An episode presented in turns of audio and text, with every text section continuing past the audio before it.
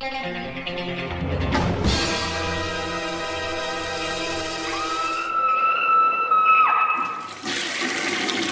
guys, what's up? It is uh, week 110, and I got a he- a bunch of stuff on my plate today. Um, this video is probably going to be 18 days long. Uh, just let you guys know, addressing some things uh, with the Patreon and everything going on. Um, you know, last week I felt that I was a little burned out on uh, some of the view. You know, you watch ten movies a week, and by the time you start talking about the one you first watched early on in the week, I feel like maybe sometimes you leave out more details than you should. But I like the weekly format, so I'm trying to keep that for you.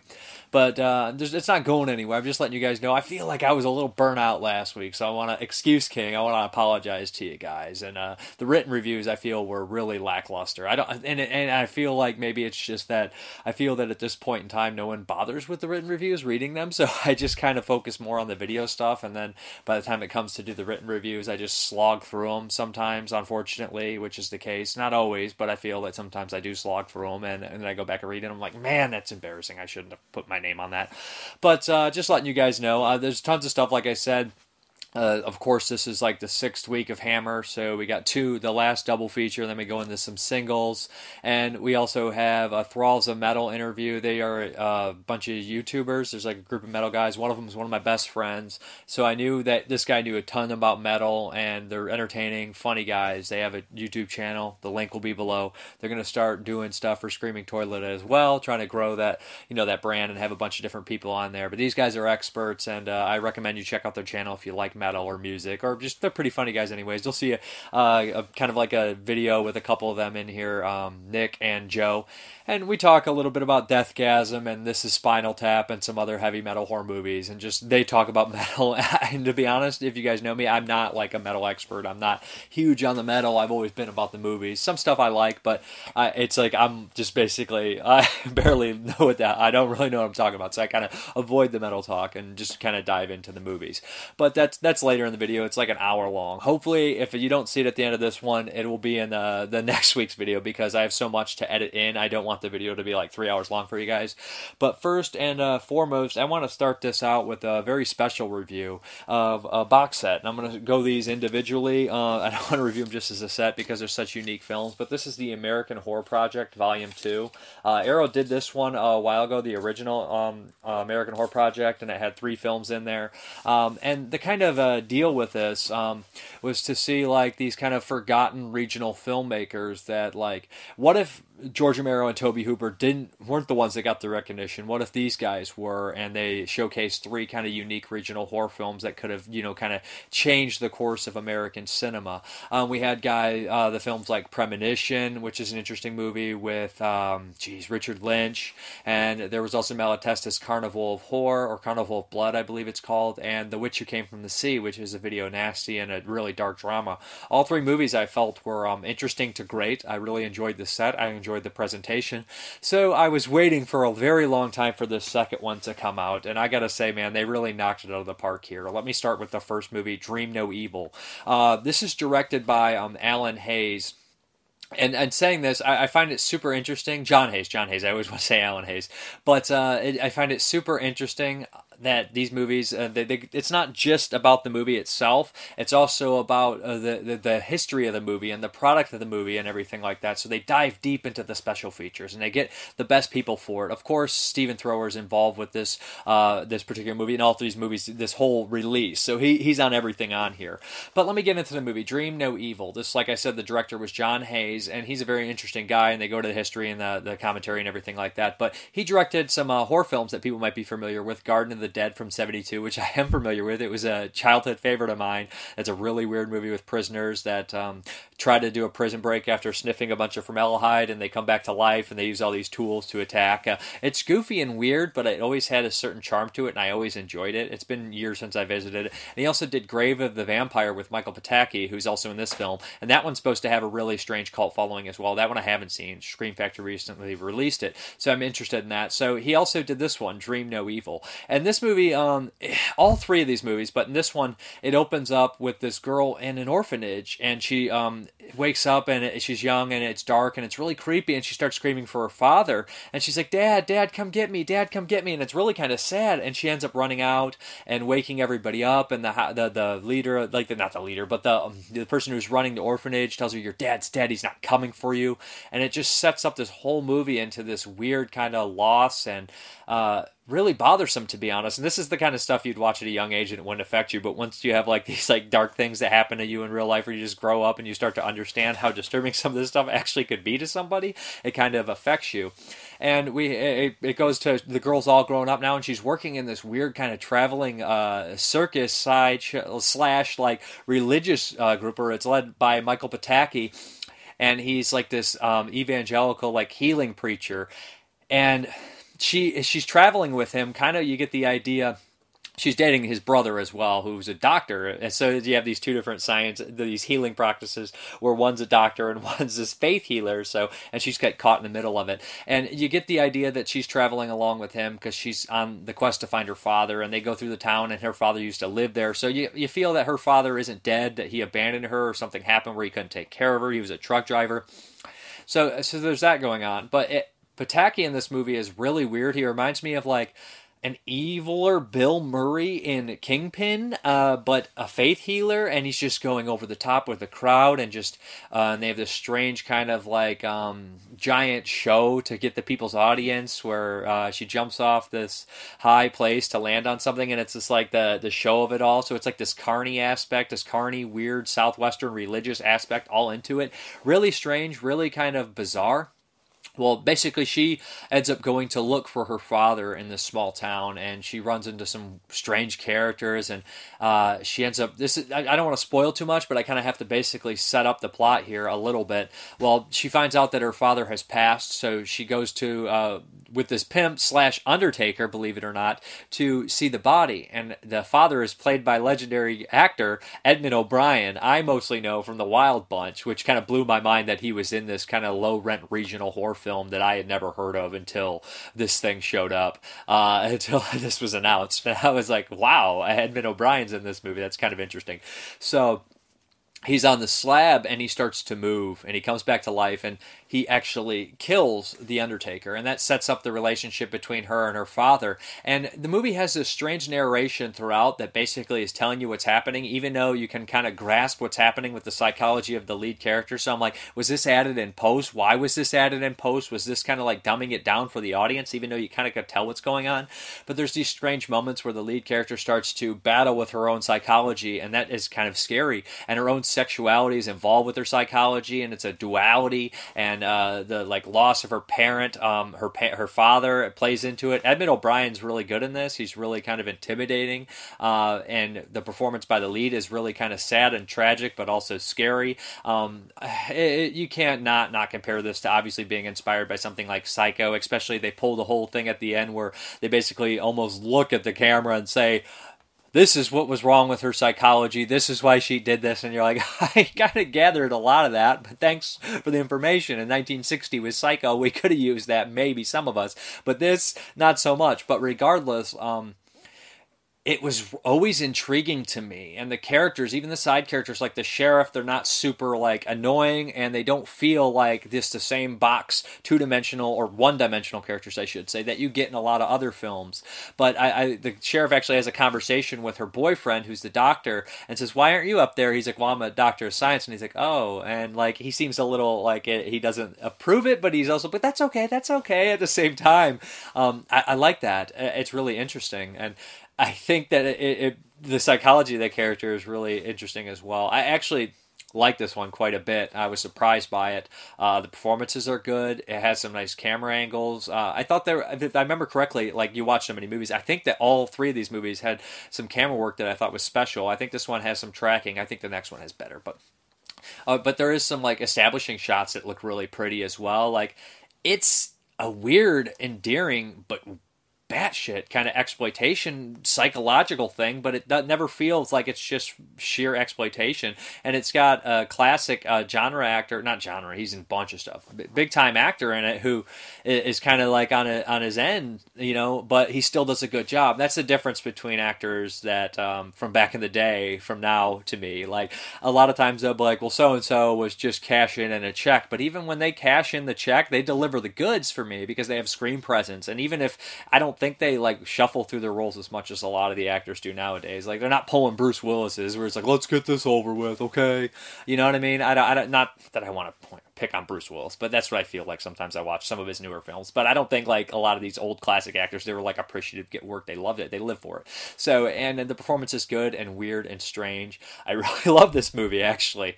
And uh, when you watch a lot of horror movies, um, sometimes you got to go to like the regional or exploitation stuff and it, it's a lot dark drama it's it's not really you know like i guess people will be like well it's kind of like a proto slasher at the same time and it can be but interesting stuff. Um, uh, the features are really what helps this release as well. Besides, it's remastered. It looks really great. It sounds great. Unfortunately, I couldn't get the uh, trailers uh, or the Arrow uh, kind of tr- puts up their trailers for these. A lot of times they're not up yet, so you'll be seeing crummy looking versions of the trailers, unfortunately. But uh, man, this one looks good. It sounds good. It has um, a commentary by uh, Kat Ellinger and Sam Deacon, and they do such a good job on this stuff. They're experts on the uh, director, and they do his whole filmography. They talk a lot about it. They talk a lot, and they do the Daughters of Darkness podcast, which I listened to uh, just recently, and I was like, man, it's shame on me for not listening to this. These they're, they're great, and they do a lot of other commentaries I've heard, and I always appreciate their input. They're very intelligent, and they have some laughs uh, with each other. It's just a they're really good at what they do, and they're highly educated in the subject matter. Top notch commentary.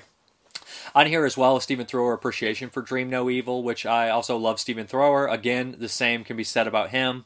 Loves what he does, and he does a great job. Uh, and there's also appreciate. Well, he goes into like the early films of this director and talks about the history because this guy really didn't get um, much, much recognition from anyone except Stephen Thrower until now. So he wrote about him in Nightmare in USA, his book. So they go into the history of his filmography, and it's it's a very interesting life and filmography with uh, pornos and exploitation films and horror films and stuff like that. And then we also have one of the greatest uh, additions to this was an expert on Edmund O'Brien, and he goes through and he talks about Edmund O'Brien's career, about uh, you know his Academy Award winning nominee. I, I don't know if he won, but he was nominated for sure, and all the way up until this movie, this being one of his last roles in the early 70s. And, um, you know, and then after that, he was signed on to do Black Christmas and he had like dementia or Alzheimer's or something like that where he couldn't remember his lines and he was ended up shipped off to an old folks home. And all this whole story is interesting. And uh, it just was great hearing about the actor and everything like that. And it, it really gave some appreciation to these old actors like that who are just like workhorses and they, they just did so much dedication. And I, I love the release. I love the movie and I was really impressed with it. Uh, but yeah, that's his. Um, and I don't. I'm not being like hype this stuff up because I'm I'm kind of a weird person. I like like regional horror and I like kind of like the later the older I get, the more psychological I kind of go into just because it that's the stuff that just it it, it pulls me in a little bit more unless the movie I've seen like a hundred million times and it's like embedded in my brain. You know, a lot of that stuff. Like it's very hard for me to watch um, new films and fall in love with them like I can an old film. And I don't know if that's biases or nostalgia, but I'd never seen this movie and I, I really enjoyed it and I could see myself revisiting it. That's Dream No Evil. Daddy, please help me. Daddy, please help me. Dream No Evil. As a child, she screamed for the father she never had.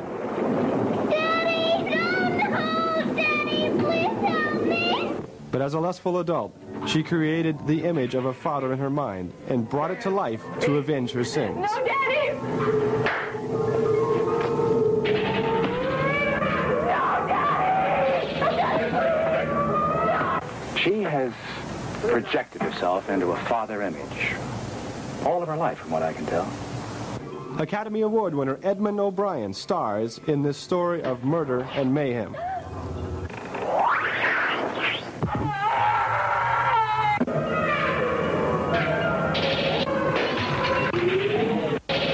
Evil, a fantasy gone berserk.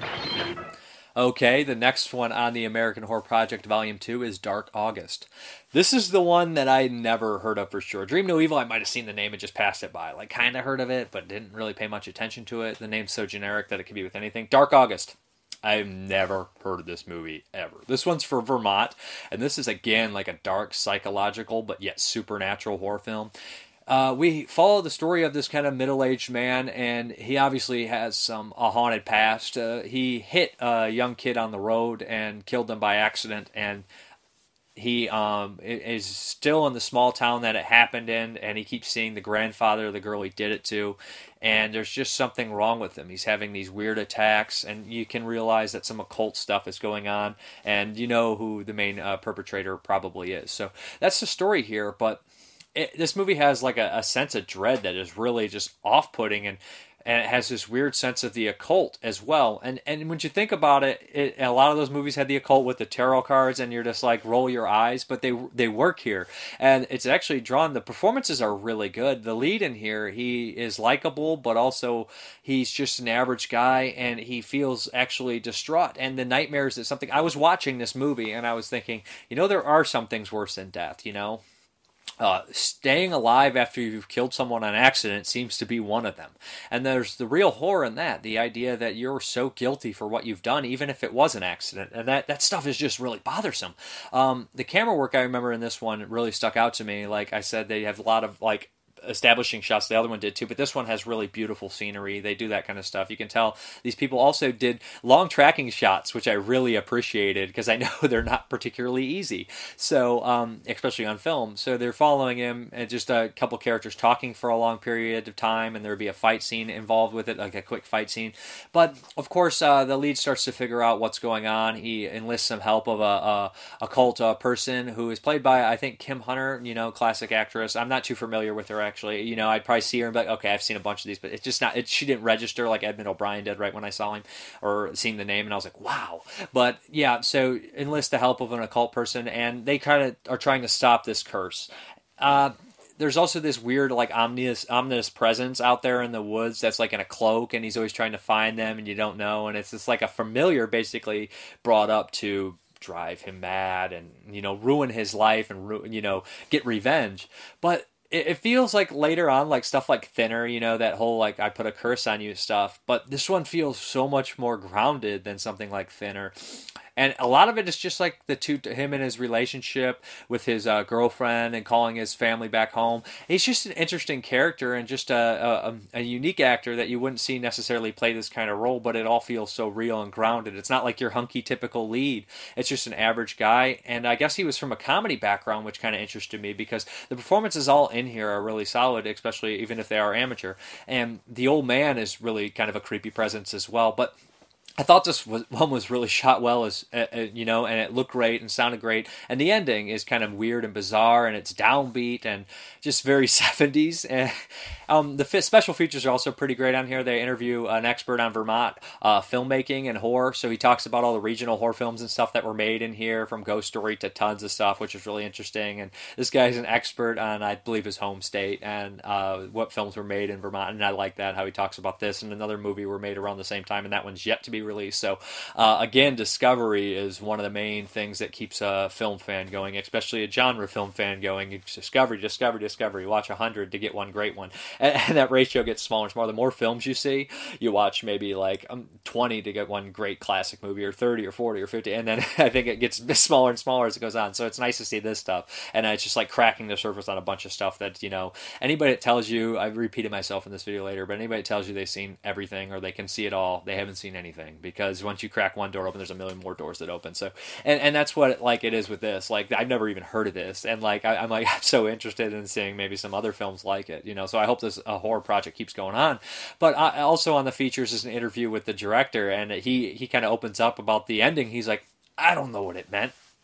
and you're just like he's just he's an odd guy but he's very candid. And I you know I'm glad they interviewed him because I'm sure he hasn't been interviewed about this kind of stuff before. It's also an interview with an actress on here appreciation by Stephen Thrower which was good. Um, you know Stephen Thrower is one of the best just like the other people on these releases. But uh, this is another one that I uh, thought was really great and entertaining and uh, pretty different. And this is the one that I never heard of, never heard anyone bring up, didn't even know existed, didn't even know existed. But that is uh, Dark August. Uh, really kind of, you know, dread filled 70s dark psychological drama, kind of similar to the last one, but Not as much dread in the last one, just kind of sadness.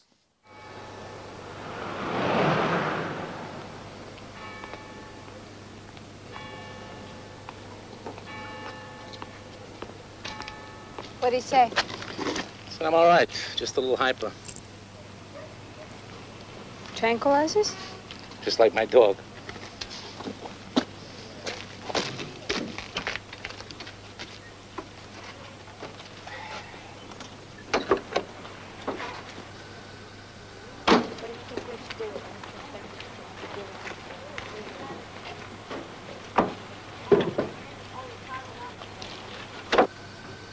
It's all right.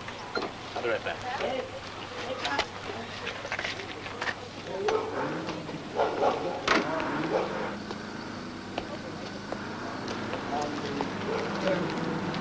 the other side. we got a lot of work to do. Excuse me, Mr. McDermott. Can I talk to you a minute? Natives. Excuse me. And so, Excuse me. Can I, talk to you a minute, Mr. McDermott? Look, all I want. Look, Mr. McDermott, all I want to do is talk to you just for a second. Will you just listen to me? Could you just listen a minute? Look, Mr. McDermott. Look, what can I say? I'm sorry. I mean, how many times do you want me to apologize about your granddaughter's death? I mean, look, I'm warning you, McDermott. What do you want me to do? I want you to leave me alone. And I'm going to tell you something else. That goes for your friend, too, hanging out at my house. Just have him stay away from me, or else you're going to fight. Why don't you listen to him? Why don't you put your ears where your eyes are? Why don't you listen to him? Why don't somebody listen to him? What am I talking to a wall? Yeah, you're right. You're right.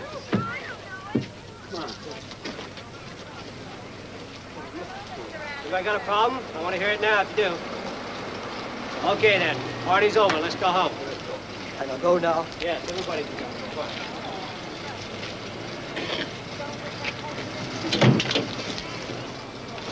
Okay. You're all right, huh? Yep.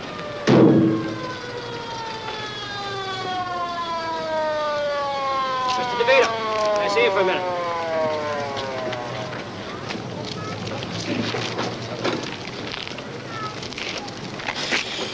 You're causing a lot of concern for our townspeople. You're causing a lot of, a lot of grief for the old man. But what about the grief he's causing me? Such as?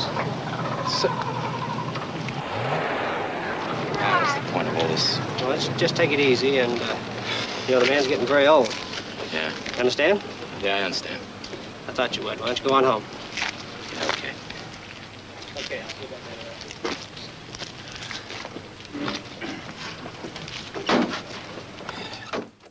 Oh boy, man. This last one on the American Horror Project is a doozy, and it's the only one I had seen before. From 1977, The Child.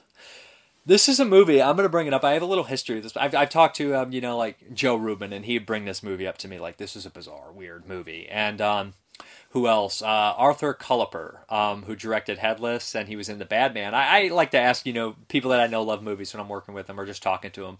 And I said, any movie that you think is like a cult item that no one talks about? And he said, thought about. it. He's like The Child. The Child, and he, I was like, okay, and that's like second I had to watch it back in the day. So I, when the Blu-ray, when it was announced that it was going to be on the set, I was like, perfect, perfect, perfect movie. This movie, man, is is anybody that hasn't seen it should check it out. It is so weird. It opens up. This movie is nightmare logic, nightmare fuel, inept weirdness in the very beginning. Everybody seems eighty yard, and the first twenty minutes, you're like, "What is this mess of a movie?"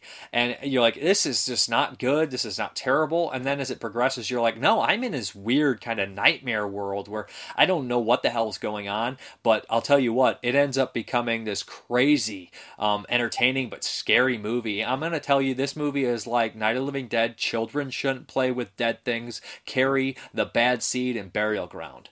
That's what it reminds me of. It reminds me of all these movies, but regional and cheap.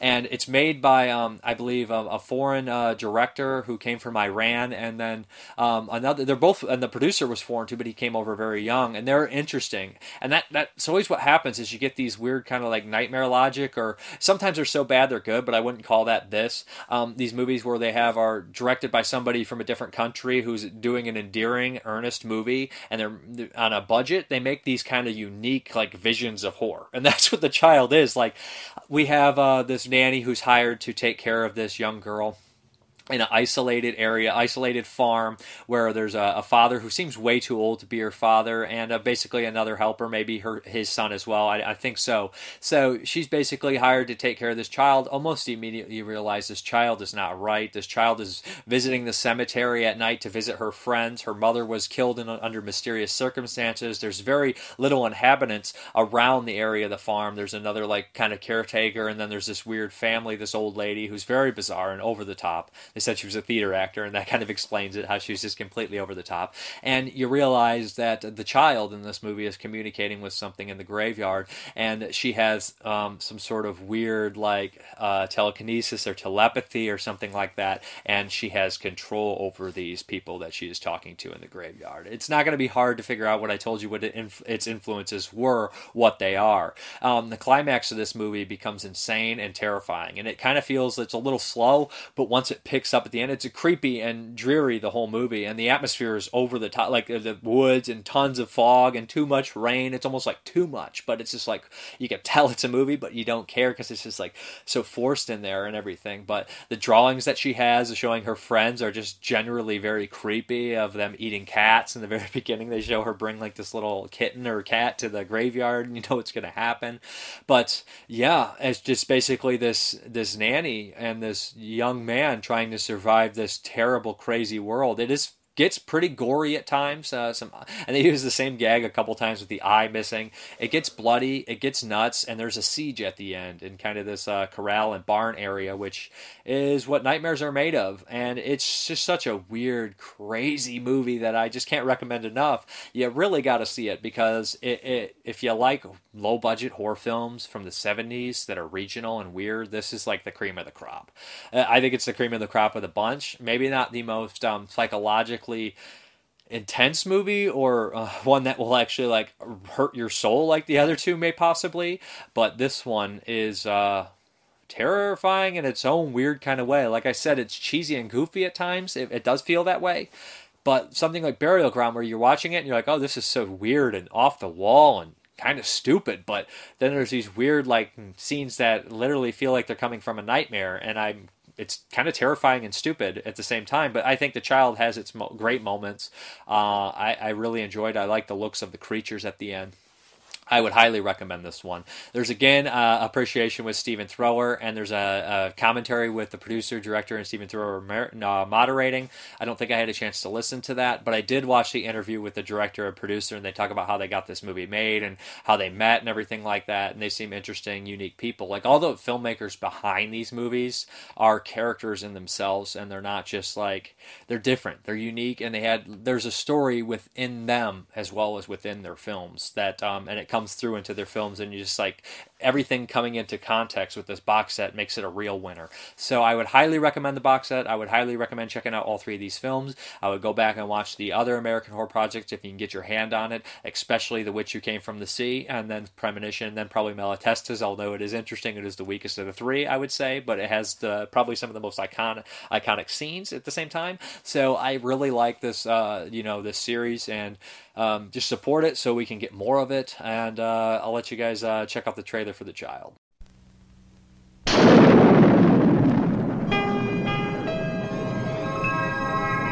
The face of an angel. The heart of a killer. The power of the devil. I want to know who you're meeting in the cemetery. I don't have to tell you anything. I'm going to work for them. I'm going to take care of Rosalie Norden. The death of parents when a child is rather young, it leaves you feeling so alone. I have friends. They do favors for me. What kind of favors? You'll find out.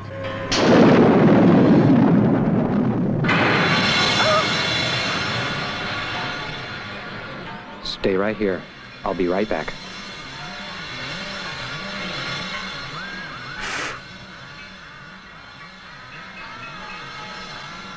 All right, who's in here?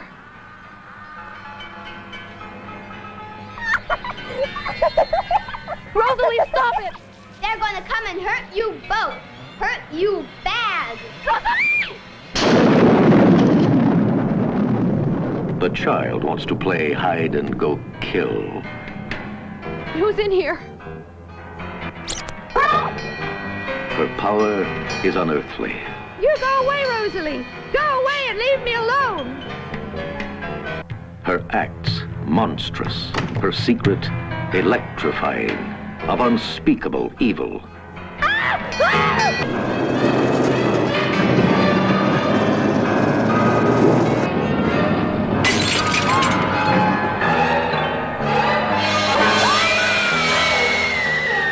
The Child, a terrifying thriller.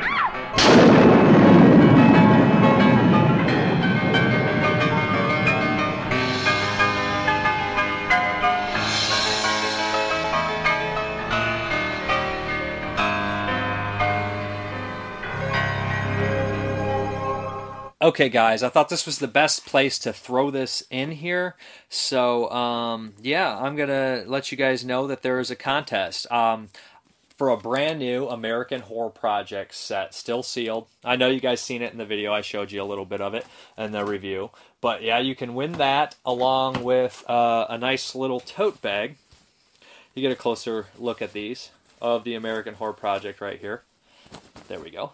Um, all you got to do is send an email to the uh, Screaming Toilet at Gmail, uh, Screaming Toilet Contest at gmail.com, and in the header put American Horror Project. This is probably going to go on for quite some time and guaranteed to go on for after uh, the 4th of July because what better way to celebrate uh, the Independence Day, 4th of July, uh, inst- by, you know, give away American Horror Project, Volume 2. Why not? Um, I'm actually shipping this one myself this time, so um, foreign uh, for Canada, I'll, I'll, ship to Canada. I don't want to be, I don't know how the uh, customs, but I will ship to Canada because, uh, you know, um, so America and Canada, it's open to them. So please send in your email, screaming toilet uh, at gmail.com uh, for a way to enter. And a lot of the information will be below. Like I said, you're going to want to get your hands on this set. Um, you'll probably get some advertising emails from like MVD and stuff like that, just on upcoming releases, stuff that you probably be interested in anyways. So just give you a fair warning. So if you start getting emails from that that um, you didn't expect, that's why.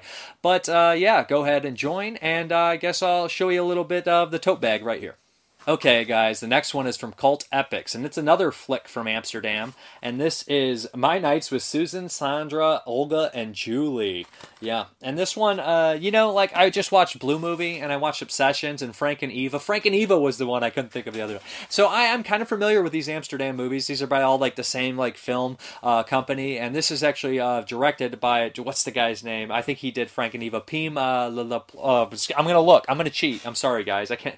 Uh, Pim de La Parra. So yeah, he was actually, I think, a South American uh, guy who moved to Amsterdam and started making movies. But uh, he gives an introduction on this one right in the beginning of the movie, and he talks a little bit about it, and he ends it in the most perfect way. This is a, uh, he says something like, uh, this is a small movie from a small company and I'm a small man. And it's just really cute and kind of like to introduce the film. The movie, uh, it, it, it's not so cute. It is clever. I mean, I don't, cute kind of has a connotation that is sweet sometimes, but cute really means clever. But it is clever, but it's not sweet. Um, this movie right here, follows the story of Anton, and he goes to pick up Sandra, who's living in this uh, kind of isolated house, kind of like in a farm area, and she's living with a bunch of young women and a, uh, um, a, a man who's kind of isolated in this room. He immediately sleeps with one of the women, and he realizes that there's this, this highly sexual, weird kind of um, I don't want to say like like weird relationships between all of them. Uh, there's a character of Albert who is kind of isolated in this uh, wall and under this red light, and he's like voyeuristically watching. Uh, um, um, Olga and uh, Sandra always sleep with each other, and Sandra and Olga are always kind of like seducing people and manipulating people, and they're not good people. Um, in the very beginning of this movie, someone is murdered um, by the two uh, kind of uh, manipulators, and they bring the body and they dump it in the water. But there's also another character called Piet, who is kind of isolated even from them and lives in her own little farmhouse, and she's kind of not right in the head and she starts to take the body and take things from the crime scene and that complicates things because obviously police start to look for this guy who's missing. Uh, and that's that kind of makes everything even more amplified and uh, the sexual weird things going on with all the characters and the interactions with them. And you kind of realize this is headed for an intense kind of uh, thing where people are going to lose their lives and feelings are going to get hurt and lives are going to get destroyed. Um, Anton showed up to pick up Susan, who runs this kind of house, and she was a model, and he's supposed to take her back to the city. And that, that kind of, like, right when he shows up, everything goes to hell. And the way that Susan and Olga uh, carry out the murder and the way they go about things, it seems that they have done bad things before. Maybe not a murder, maybe it kind of pushed to that limit. Uh, this this is a at times there's not much comedy in the movie. There's a lot of drama, but the character Piet is funny but also tragic. She um she will come showing up wearing like items of the murdered person that starts to give hints to the other characters. And they look at her at first and she's out there in her weird kind of dress and she's really kind of like almost an imposing figure with the sunglasses and it's like kind of comedic at times, but then also a little haunting because they know where they got the freaking glasses and you're like, "Ooh, this is to this is to go somewhere very weird." But uh, I, I, ended up really enjoying this one. It's highly sexualized. There's a lot of nudity. There's you know it's it's it's about sex. A lot of the movie is about sex and relationships and things like that. And it's just weird that the two girls are so like they're basically villains of the movie, and what happens to them is just just dessert. So I really enjoyed seeing that. But it's just it's a movie about relationships and about sex and about other things and uh, you know boredom i guess in some people and isolation. It's just an interesting movie to watch and it, it's really driven by its characters. And none of them are particularly the most likable people but um, they are interesting in a certain case. And the only character i really like 100% sympathized with was julie. And i felt bad for her in general because she seems to be the only one who actually is a great person all around or at least decent. But it's just weird to have the guy it has a lot of these like taboo taboos like voyeurism and lesbianism and stuff, especially probably for the time of the early 70s in Amsterdam. This is a movie that doesn't really hold back. It shows everything uh, full frontal male nudity, female nudity. It's all there. And uh, the location they shoot it in, this kind of isolated place, is really cool as well, especially where they expect the uh, Anton guy to sleep. He has to climb up these stair, this ladder, and he's all the way up in the kind of high barn area. And it's just, I liked seeing all that stuff too. Um, there's a couple features on here. There's three shorts uh, of the movie. There's from the from the director and the filmmakers that did this company and stuff like that. And they, they seem semi interesting. They didn't really catch my attention like the, this movie did. I think this was probably this and Frank and Eva were probably my favorites of the four that were uh, I reviewed for them. I thought this one probably was the strongest. I thought it was probably the well most well put together, and it's kind of a shame because they made like one more movie after this, and then their company went bankrupt. But I think it's this one's definitely worth checking out, and especially for people that are like, you know, Blue movie is more like a sexualized drama. This one is more of like a thriller, um, kind of horror movie, but has uh, like the sex in it here as well, and you know, this is the kind of stuff that would only get made in the 70s or by independent filmmakers nowadays. So it's just interesting. It's well acted. All the characters are interesting. Their interactions are interesting. You don't really know exactly what's going to happen. And by the end of it, you're very satisfied. It looks great. It sounds great. I'm going to have to edit the trailer a little bit to cut out some highly ex- sexually explicit stuff so I don't get uh, in trouble. I'll probably just blank that scene out so you can hear it. But still, I would recommend checking this one out. This is my favorite uh, release that Cult Epics put out in a while. I think it's a great movie. I think it's cool stuff stuff, and um, you know, it will keep you very entertained throughout the whole movie.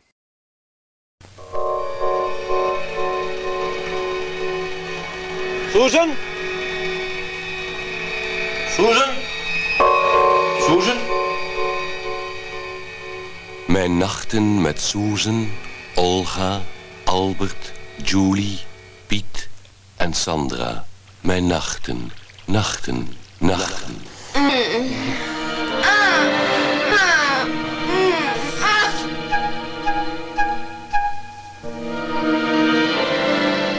Mijn nachten met Susan. Susan. Susan.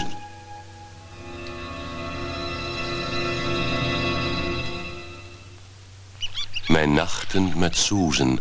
Olga. Olga. Olga.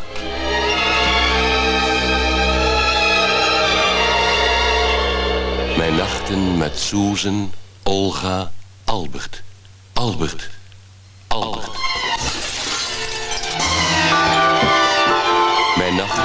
Met Susan, Olga, Albert, Julie. Julie. Julie.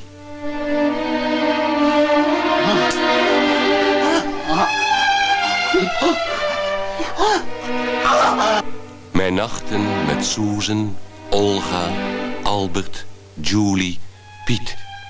Piet. Piet. Mijn nachten met Susan, Olga, Albert, Julie, Piet en Sandra. Sandra, Sandra.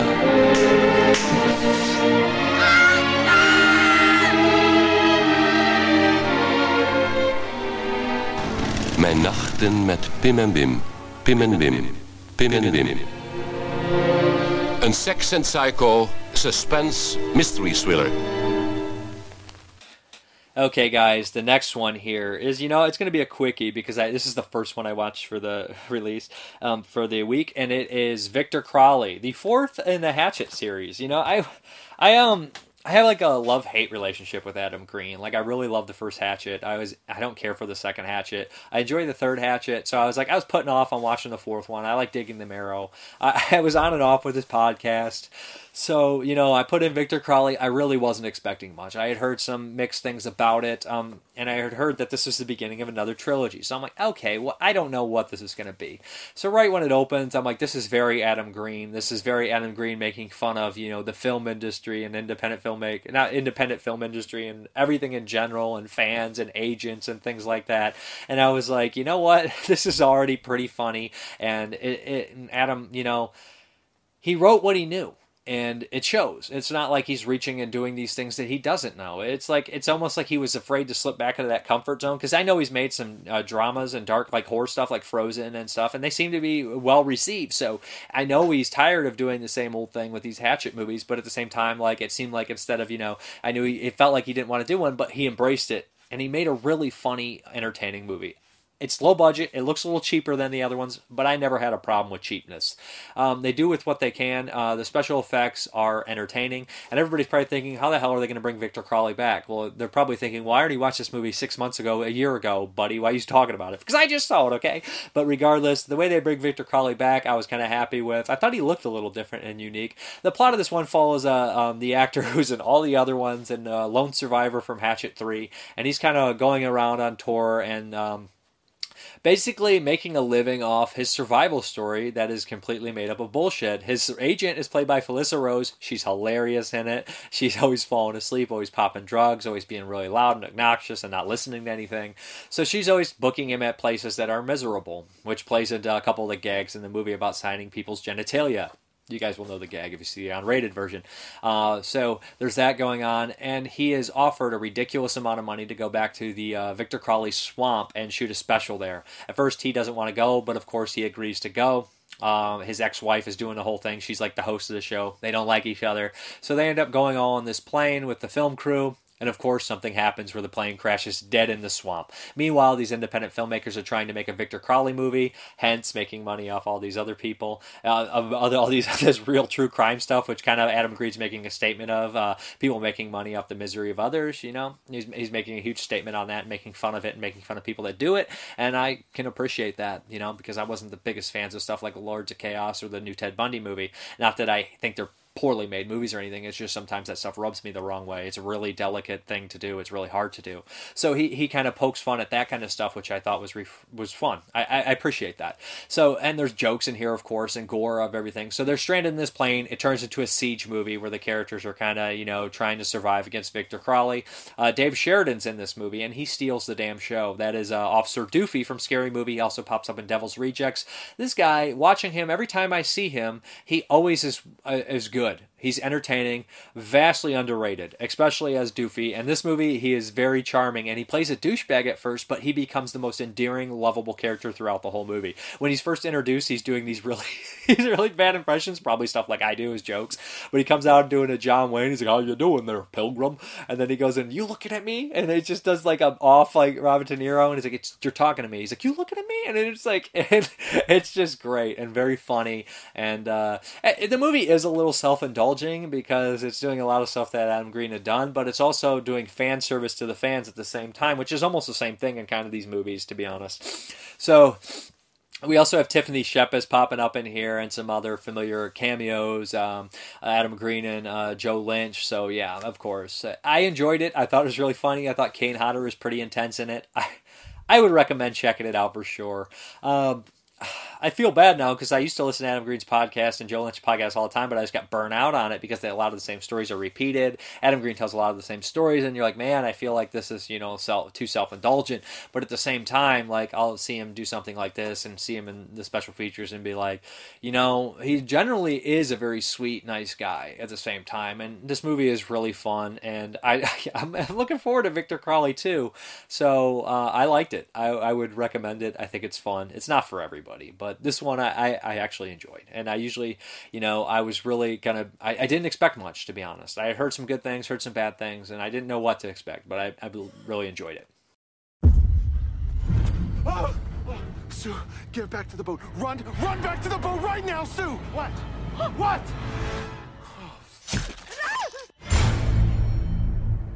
We're about to meet the only guy to ever see Victor Crowley and live to tell about it. They take us and a small camera crew and a host, and they fly us in the private network jet. Okay, I've told you a thousand times, I'm never going back to that swamp. They offered 600000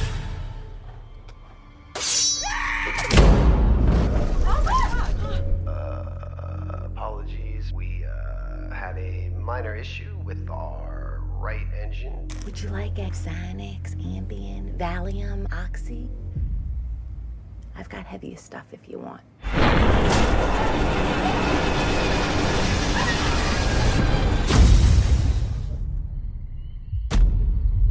Hey, there's people out there. Thank God. Your plane has crashed. We're gonna get you all help.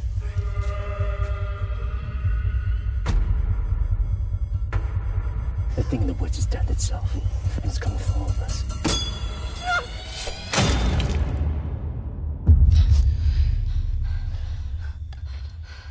Look, see? I don't even think it's a motion sensor. I think it's on a timer. He's coming back!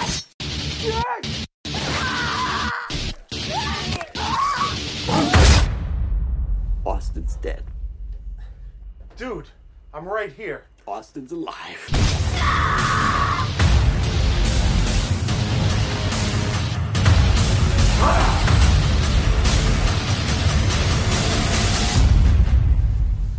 Go to hell, you ugly bastard!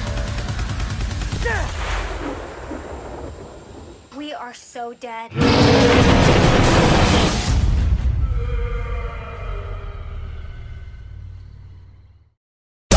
Hammer time. For all who are willing to pay the price, we invite you to go through the mirror of life.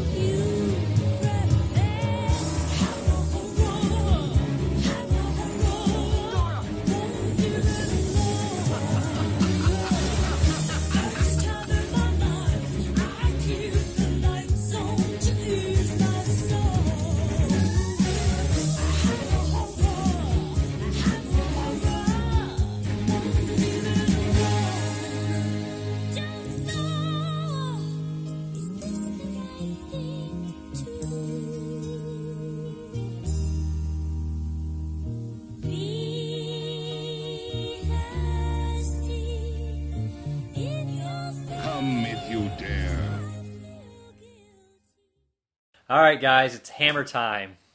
Do it again. Third time. It's not a hammer. Did you got it out of your system? No. All right. It'll happen. It'll happen sporadically. Okay, we're here to do uh, Hammer Time. I think week six. We got the last double feature for you.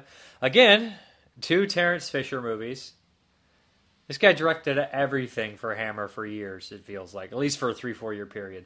Um, and the first one has Christopher Lee, and the second one has Peter Cushing. So yes, let's start with the first one, "The Two Faces of Doctor Jekyll." This is on, it's on a Mill Creek double feature, uh, 1959. I actually am a big fan of the Doctor Jekyll Mister Hyde story by I think it's Robert Louis Stevens. Actually, I remember the name this time off the top of my head. I think that's who wrote the original story.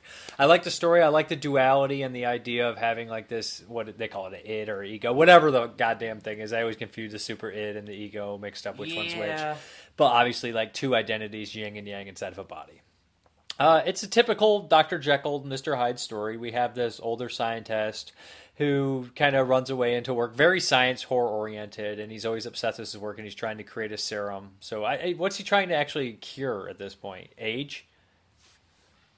No. What? anger or violence or something like that. Yeah, He wants to isolate the violence. So Yeah, because it sees in the beginning it opens up. He's like at some like kids are visiting him, and I guess we're all mute. Yeah. And like one of the kids is like mean to the other for like no real apparent reason. And he wants to f- and isolate he's the like, anger. Even without woods, these be these animals find ways to harm themselves or some something like that. yeah. Um, That, that's kind of his idea, and he, he's always like going too far, obviously, like all these Right. scientists do.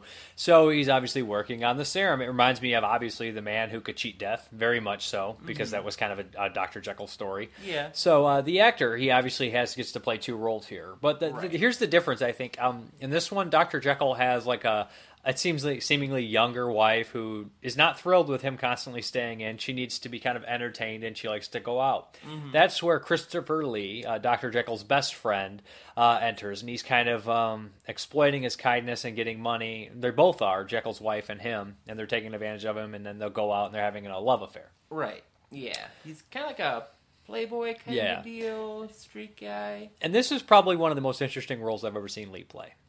Yeah, I would agree. Actually, He's really great in this, and he's sleazy and um, highfalutin. I don't know what he is. He's he's a drunk, but he's really witty, and he's also just a dick. Mhm. Um, so basically, uh, Dr. Jekyll takes a serum. He comes out as Mr. Hyde Young, and he gets involved with. Uh, is it Henry? Who's Henry? I think uh, that's uh, Christopher Lee's character as Mr. Hyde as well. So he gets to know his wife and uh, Christopher Lee as Mr. Hyde. Right. Yes, I, I wouldn't call this a typical Jekyll and Hyde story. Um, this is like it's like everybody in this movie lives like a double life. So Yeah. um, you have you have uh Lee who is he, he's very like show offy with his money, but he doesn't have money. He acts like he has money. He's a high roller, but he's broke. Yeah. Um, you have the wife, obviously, who Who's cheating on Dr. cheating- Jekyll. Right, and then you have um, Dr. Dr. Jekyll, Jekyll. who is a shut-in, but he wants. He, ideally, like he does this, like not so he could catch his wife having an affair because he doesn't know, but Yeah. so he can actually go out with his wife. Like Yeah. he feels kind of bad that he ignores her, so he's like, well, "I'm just going to be this new person." That, that's kind of interesting. Y- yeah. And the the performance by the guy who plays Dr. Jekyll, I actually don't know the actor, and if I have seen him, he didn't ring a bell. Um, when he's Dr. Jekyll, he has like a real baritone voice, and then when he turns to Mr. Hyde, he's like this crazy, almost manic young person, younger looking person. And in the book, it, it was like um, Dr. Jekyll was like an older man who was sophisticated, intelligent, kind. And in uh, when he took the serum, he became like a younger, stronger, hairier, more violent, primitive creature. Right. And it's I don't know when Dr. Jekyll became this handsome person. I mean, Mr. Hyde did when he turned, but I don't ever remember that. Is this when it started? I, I don't think the Lon Chaney Senior one. I think he was a monster when he turned. Well, I have only ever seen a Jekyll Hyde story where Hyde is a monster. I, I don't think I've ever seen like a handsome. Well, Nutty Professor's that story. Oh yeah, I guess Nutty Professor And is. Dr. Heckyl, Mr. Hype with uh, Oliver Reed is that story. Is that Hammer too, or No, that, that's no, that's some later spoof. What's, that's uh, in the 80s, or maybe early 80s, late 70s. Isn't there like a Dr. Jekyll sister Hyde? Yeah, that is Hammer coming up, and that's Oh. completely different. That's Okay. definitely playing into more sexual stuff, and which Hammer becomes into more as they progress. Yeah. But this one, I thought it started out tremendous. I was really excited with Christopher Lee, and this is the first. It's a Hammer first, which I'm very excited for. The first of five, I believe, Hammer uh, horror-oriented movies that Oliver Reed appears. in. Right, he does appear and he's in it. very young, and he's kind of like a pimp almost. Mhm. And, and it was really great seeing him. And he got to share a scene with Christopher Lee, which was probably the best part of the whole movie Yes. for me, at least. Or you know who also makes an appearance? Dr. Mortimer from uh that show with the doctor in it. it wasn't Doctor. it wasn't Doctor Mortimer. It was the um, the drunken guy from the previous movie who uh, came in from the Hounds of Bas- Baskerville. Was he a doctor? And he drank all their booze and left. He No, comes. he's in he's in the next one. Oh, he's about. in the other one. Yeah, he's in. the- oh, he's- Mortimer does Mortimer, appear in this. Dr. he Mortimer, does. Yeah. He does. Doctor Mortimer appears at the very end as a police detective. He's from Baskerville and the um, What else was the it? Mummy. Was it the Mummy? I think he is. He's in one of them. He's a cop in one, and he's a doctor in the other. He's a cop Right, in the other. he's a cop one. in this Oh, one. he's He the was- man who could cheat death. He pops up in that one as a doc, as a cop at the Yeah, very end. you're yes. right. Mhm. So this one, he uh, he's um, he's a cop too, isn't he? Yeah, he's an in, inspector, yeah. This is his last appearance in Hammer Horror, I believe, but he's he's doesn't get much to do. in No, he one. doesn't. Um, he I- shines in Baskerville. Yeah, he that Baskerville and, and even the the one the man who cheats death. I think he's really good. And I just I don't there's something about the way he looks. He just he has like a good screen presence. Have you shown him in any of the clips? yet? No, no, he, I'm sure he's popped up in the trailers. Oh, okay. I'm sure a lot of these people know who he is. Yeah, no, he- seen him. he's just he's a lot of fun, and, and so I, I I got excited every time I, I got to see him. I liked him, um, but he didn't stand out in this movie. Uh, Lee stands out. He does tremendous. I did, uh, and there's something about Hyde too. Like once he gets something, after he has it, he doesn't really care. He has no um, conscience. No, he doesn't. And I'm not even really sure how this one exactly ends. I'm not ringing a bell. If it's if it's got to be terrible for Doctor Jekyll, Mister Hyde. That's how it always typically ends. Do, do we want to talk about the? I don't, I don't. I think we should skip spoiling the ending completely. But Okay. Well, it, it, like essentially, once he realized, like he he can't fight it, and it starts to take him over, like all the so- other so stories. Hyde tries. He, he ends up like befriending Christopher Lee, um, to kind of like get to like he wants Lee to leave his wife alone so he can be with his wife. Yes. So he he tries to like essentially bribe him. He takes on like Lee's debt, Yeah. and then it's like, okay, well, I took on all your debt. No, leave my or leave. leave your uh, girlfriend alone, your Yeah, mistress. your So, mistress. That's going on there, and, uh, and some of the deaths that he has are, are one was actually laugh out loud funny.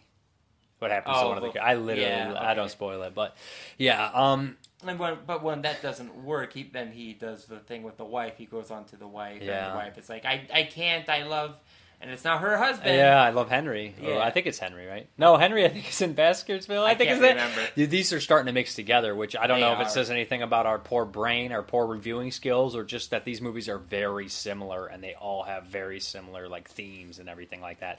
I thought this one started off with a lot of promise, Mhm. um, and I think that it got a little weaker towards the end. Yeah, I mean, I wasn't a, a big fan of it, but I appreciate it.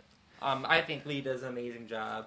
Um, nice to see Oliver Reed too. uh, nice to see Oliver Reed. I thought the wife did really good too. I she wasn't the same lady from The Mummy, was she? I don't think so. I can't really recall uh, her in this one very Yeah, well. I- I like I said, Lee stood out the most, and uh, Reed because it's a favorite actor of mine. Right. And for The Mummy, I think was the lady in who the man who cheated death. I think that was the same actor. Possibly, possibly. Um, so I don't know if we've seen this woman yet.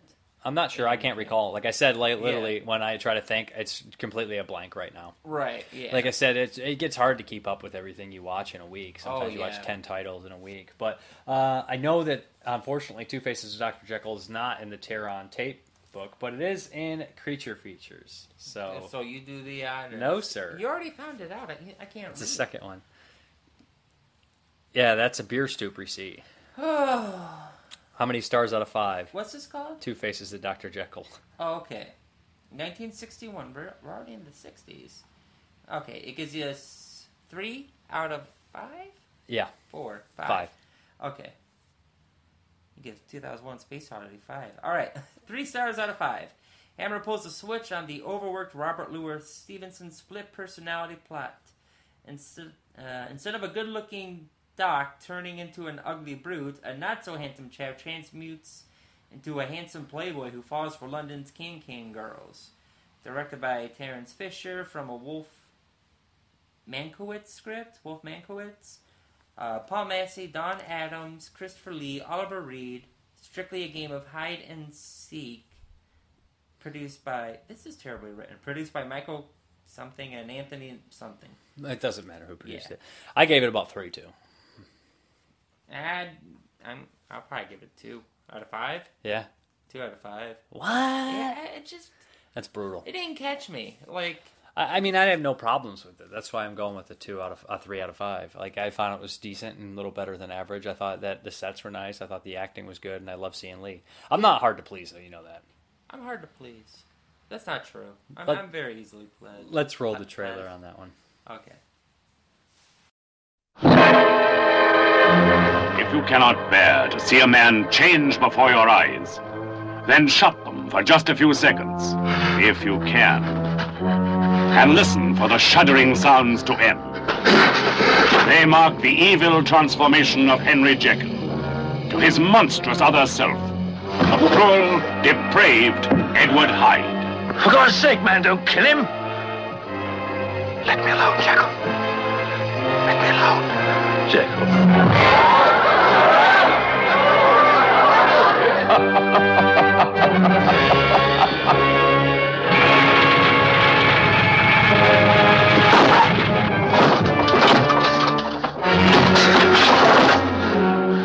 Here is the century-old horror classic, filmed as it has never been before, with a cast that takes the living shape of the characters that have enthralled billions of readers all over the world. This is Dr. Jekyll, one man with two faces and a mind split in two. Will we ever know who we really are? Who are you, Kitty?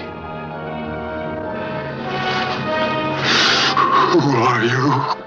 Dawn Addams as his shameless wife, unaware that her husband was two men, both of them watching her jealously. I don't deserve you, Kitty. You don't. But I deserve you. I deserve nothing better than you. Christopher Lee as the lover who shared her deception and her danger. Here is the cold face of hate and the hot face of passion.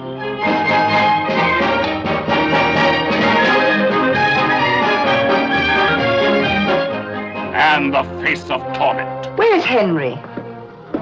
Believe me, your husband is here.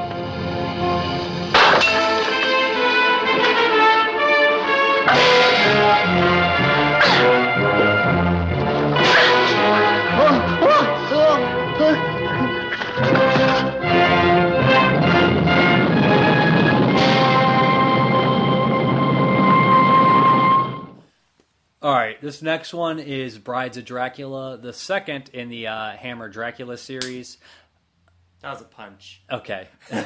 Probably one of the punches that Peter Cushing throws in this movie.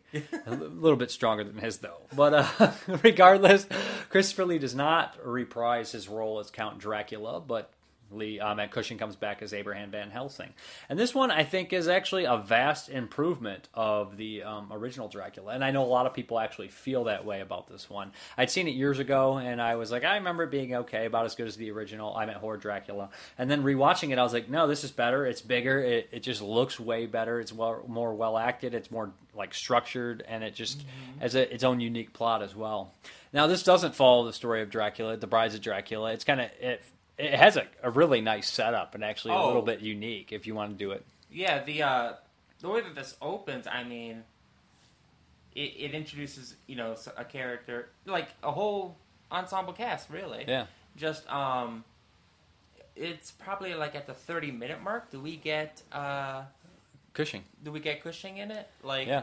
Um, so it's a girl who's en route to a university to go teach, and she stays the night with this. Uh, is she a baroness? Well, she's on her way to it, and like her uh, her guy driving Stagecoach a stagecoach leaves. leaves her because he's paid off because there's a castle in the nearby distance, and all the villagers are super superstitious.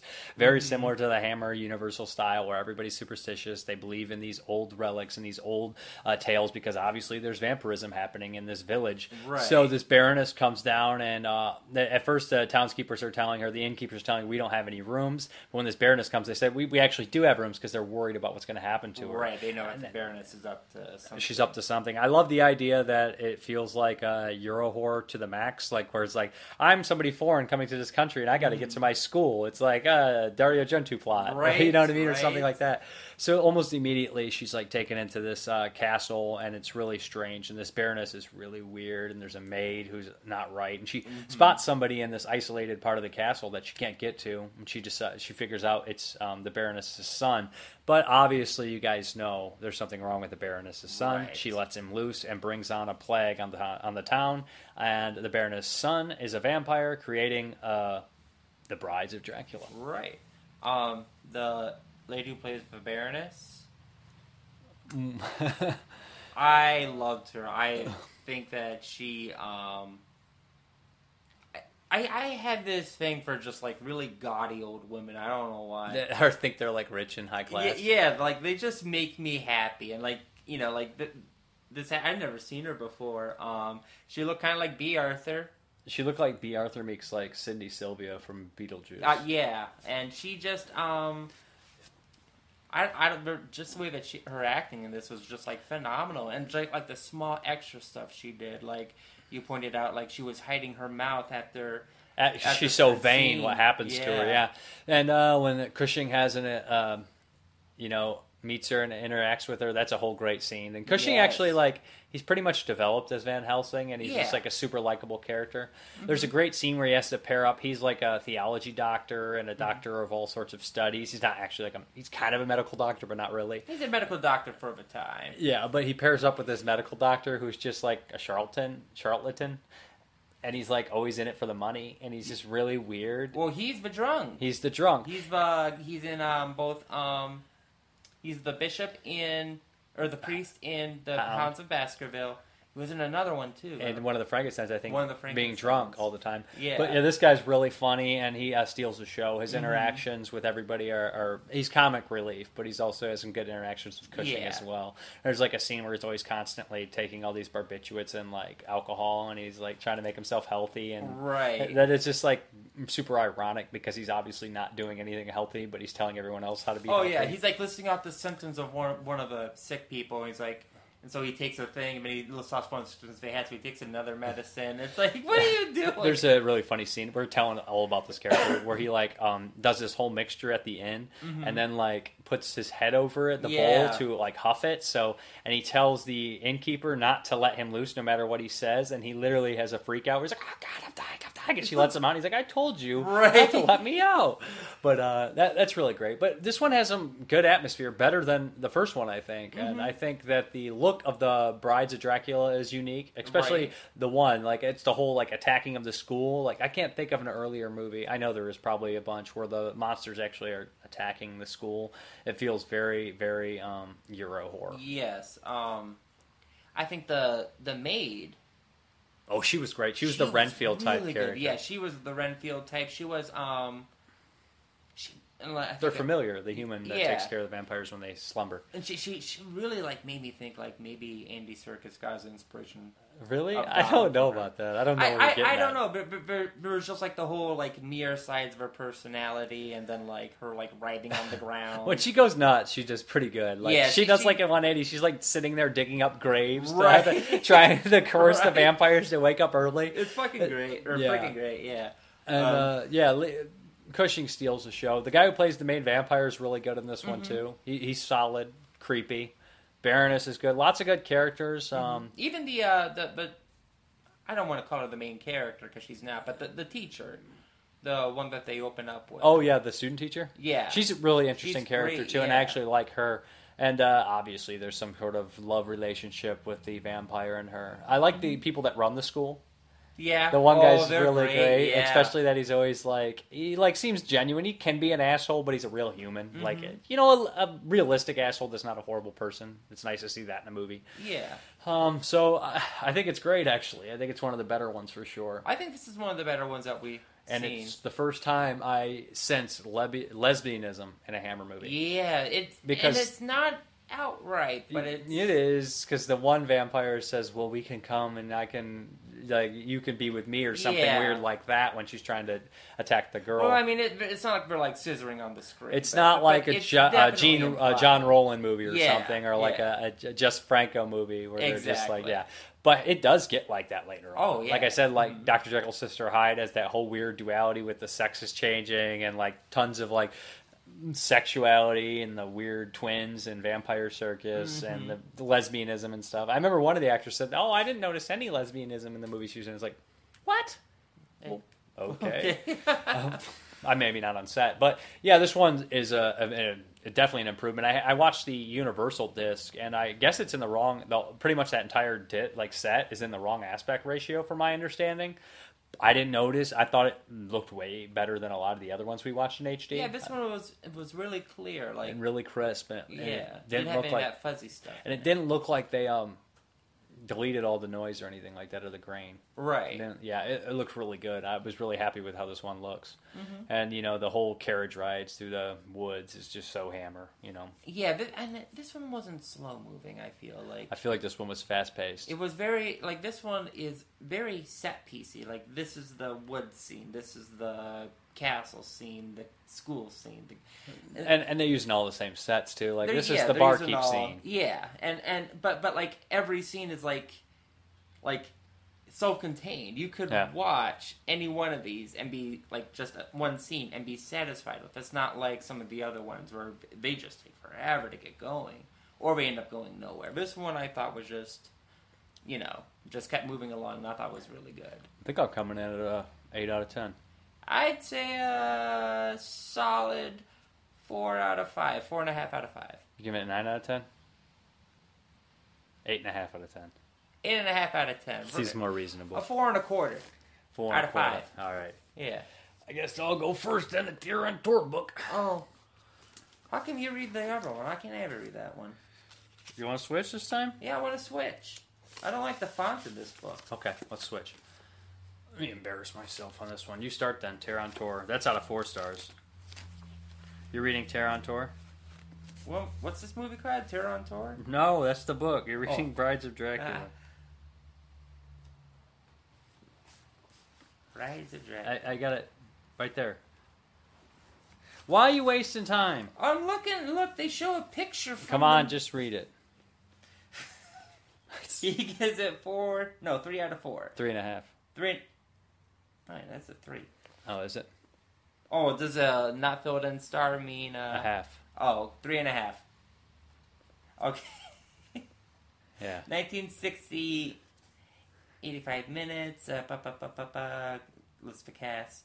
Fisher's beautifully mounted sequel to Horror of Dracula, but without Dracula, details the further exploits of the Count's destroyer, Dr. Van Helsing. Here he battles the foppish Baron Meinster, who's rampaging through a girls' school after being innocent, innocently released from his silver chains by a young French teacher visiting his mother's chateau. A sumptuous production rich in color and detail, this has top flight action or acting from a supercast and boldly touches on elements of incest, lesbianism, homosexuality, and other theretofore or Therefore, theretofore- therefore, after or something. no, theretofore, Theretofore, I've never heard unexplored sexual aspects of the vampire condition. He's right. Like it's funny is like Yeah. everything we say, then they just say it. Like I skimmed that one before, but that's exactly like a lot of the stuff they think. It's just like you can only say so much. That's because we're geniuses. Uh, it's because there's just so much to say about mo- like. Stop. All right, uh, the creature features book. It's uh, three out of five. After Horror of Dracula, Christopher Lee refused to play the Cape Count for a few years, so David Peel assumed the role. Peter Cushing returns as Dr. Von Helsing, the exorcist of Transylvania. This excellent Hammer film features silver chains, holy water, and a strangely formed cross, which repels the handsome Peel. Terence Fisher directed using heavy Freud- uh, Freudian symbolism. Anthony Hinds, producer. Jimmy Sangster co-wrote. It's weird because like um, the Freudian symbolism is where the split is, so it's like right on the. Yeah, I mean Freudian's there, but then it's symbol. So I'm like, oh no, what's going on? Yeah, but three out of five. I think that's a little less on there. I, I think that three and a half out of four is probably where I'm at, somewhere like there. But I said like eight out of ten. Yeah. That's good. I think it's probably one of the better ones so far. It would rank in the top top tier. I put it in the top five so so far. Uh, Quatermass 2, Brides of Dracula, and Hounds. The Hounds. The Hounds. I also liked um, the man who thought he could cheat death. Do you like that one? I I, probably like would put one. Curse of Frankenstein in there over that. Yeah. No? What? That's okay. All right. I guess we're good on the hammer. And next week, I think, is Curse of the Werewolf with Oliver Reed. I think that's next week, isn't it? Yeah, so Oliver Reed is next Coming back. week? I think so. And, And we only got one. one. Yes, thank God. Not that these are bad. It's just that it's a lot to watch at It this is. point, especially with the um, the because we got to watch these together, and it's also hard with the pick movies and the Patreon and everything's just like accumulating big time. But I guess we're gonna roll that beautiful Hammer trailer.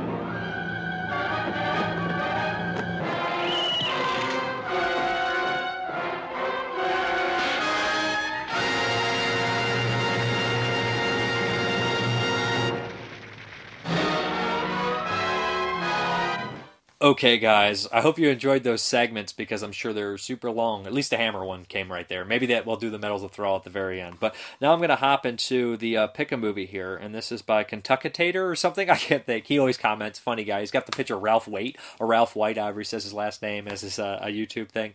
Uh, but we got Man in the Wilderness. Uh, this one is made in 1971. It's by directed by uh, Richard Severian or Savarian. I never say his name right. He did uh, Vanishing Point. He pops up in the Songwriter movie and uh, stuff like Bound. Good actor, good director.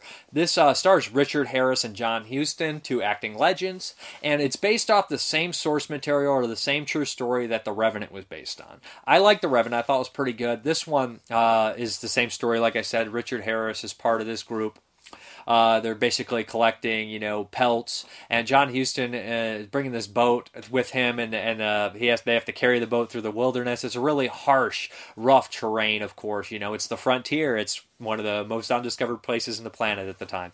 So uh, Richard Harris is attacked by a bear. He's ve- he's fatally injured, is what they think, and of course they have the same storyline as the Revenant. They leave two people behind to take care of him his son is not included in this, like the um, Revenant version. So they leave two guys, a young guy and an older guy, to take care of him and, uh, you know, basically bury him when he dies and say some last words over him. And John Huston says, you know, kill him if, and other, if you have to or whatever. And they leave, and the other ones go forward. And of course, these two guys end up and kind of like uh, Richard Harris is pulling through, and you see flashes of his early childhood when he was in kind of like an orphanage. So he's a very hardened, kind of strange, unique, deep individual and what happens is he's left there, and they leave him because they think Native Americans are going to attack, and he survives, and he pulls through, and it's basically his struggle to survival with flashes of his past life and his family, and he's trying to get back to them, and he just seems like he had a very tragic, sad life, and he has a lot of regrets where he should have been there. You know, you can think that somebody uh, kind of he lost somebody more recent, and he was you know a hardened sailor, and that plays into John Huston's character, who's his captain, who is also a hardened sailor, and they kind of guess are done with the sailing game, and he had this is his last boat from his command, and that stands, so he's really attached to this boat. So they have to drag this boat through the wilderness because you know the water has dried up because they waited too long, and the winter's setting in, and there's Native Americans ready to attack them for the pelts that they felt that are stolen. So that kind of plays into it, and there's uh, interactions with the Native American characters and Richard Harris always so briefly, where the Native American character kind of understands who Richard Harris is and what happened to him to a certain extent, and in a way respects him. And that's kind of the setup in the story of this movie. But you know, there there's some crazy things like where these two wolves are feeding on this buffalo, and he comes in and he has to fight the wolves off to get a piece of meat. And his never underestimate the will for a man to survive or the will for a man to get revenge. That's kind of what's going on here. But it cuts in between John Huston and the other men who start to look at Richard Harris's character, Zach Bass, as this almost supernatural entity that they left in the woods. And John Huston, in a great performance, by the way, where he has this history with his character, and that's kind of divulged. And he starts talking about Zach Bass was the only man that, and it's just like, and, and it's really interesting stuff. And you start to learn a lot about the main character through how John Huston sees him and views him, and he's thinking about him as a specter coming for him through the woods. Uh, entertaining. I thought it was well shot. I mean, it's it feels like it's shot right in the location. It feels like a hard shoot. Um, acting is good. Uh, all the stuff looks great. Everybody's dressed, I think, properly, even though I'm not an expert on that subject. And I like how it ends. You know, it doesn't end how exactly how you would ex- want it to end, but it feels right how Richard Harris's character is. I guess through his journey, he discovered more about himself and decided to, you know, some things are more important than other things, and this maybe is not important at this time. But there's a really good moment where uh, he you see him killing like a cougar and all these other animals to survive and eat. And he had a horrible injury, of course. He had a broken leg and he was all scratched up and ter- attacked by this bear. And he comes across this hurt rabbit. And you're like, oh, he's just easy pickings. He'll eat the rabbit. No, but he takes this rabbit and he makes a little uh, leg um, uh, splint and he starts to take care of it and like become attached to the rabbit. And it's like, I guess, a change of character or maybe some sympathy because he was so hurt.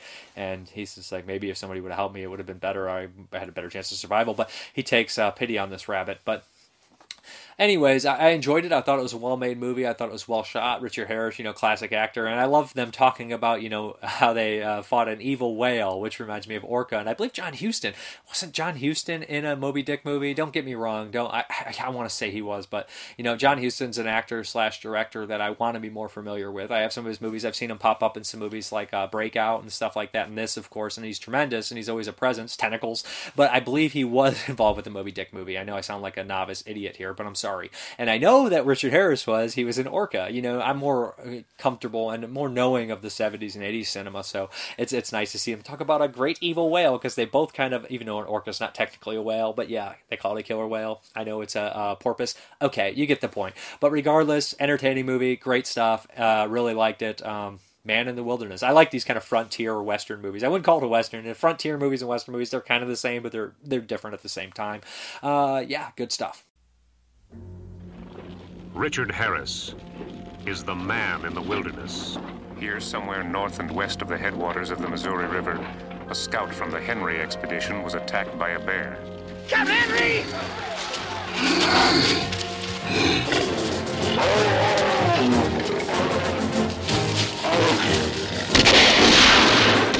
After the bear, no one expected Zach Bass could stay alive more than a day. I want two men to stay behind and bury him.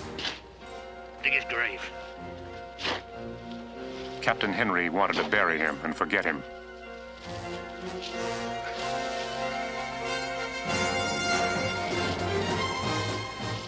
But Zachary Bass would not stay buried. And he would not let them forget. What the hell's so special about Zach Bass? Why can't you let go of him? Zach was a stowaway.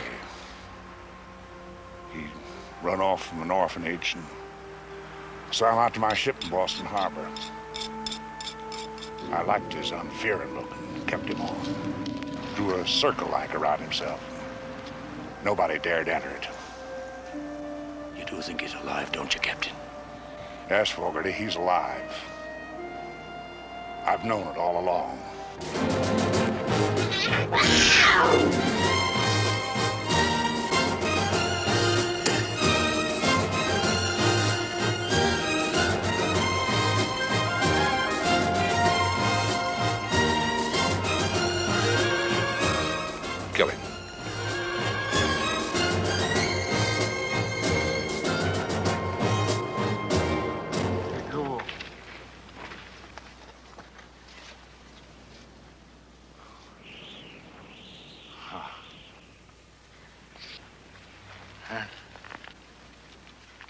Ostepy.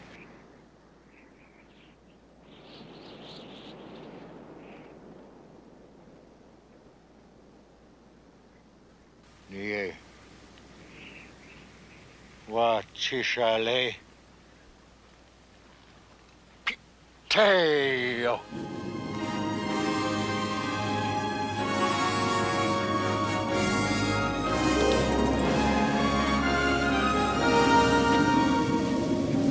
Zach Bass. Is it Bass? Well, is it Bass?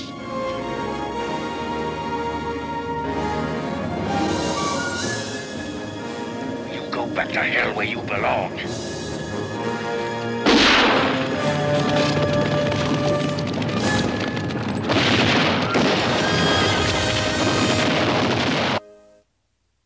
Okay, let's get into the questions. What do we have here? I'm looking at this. Yep, that's 44 minutes.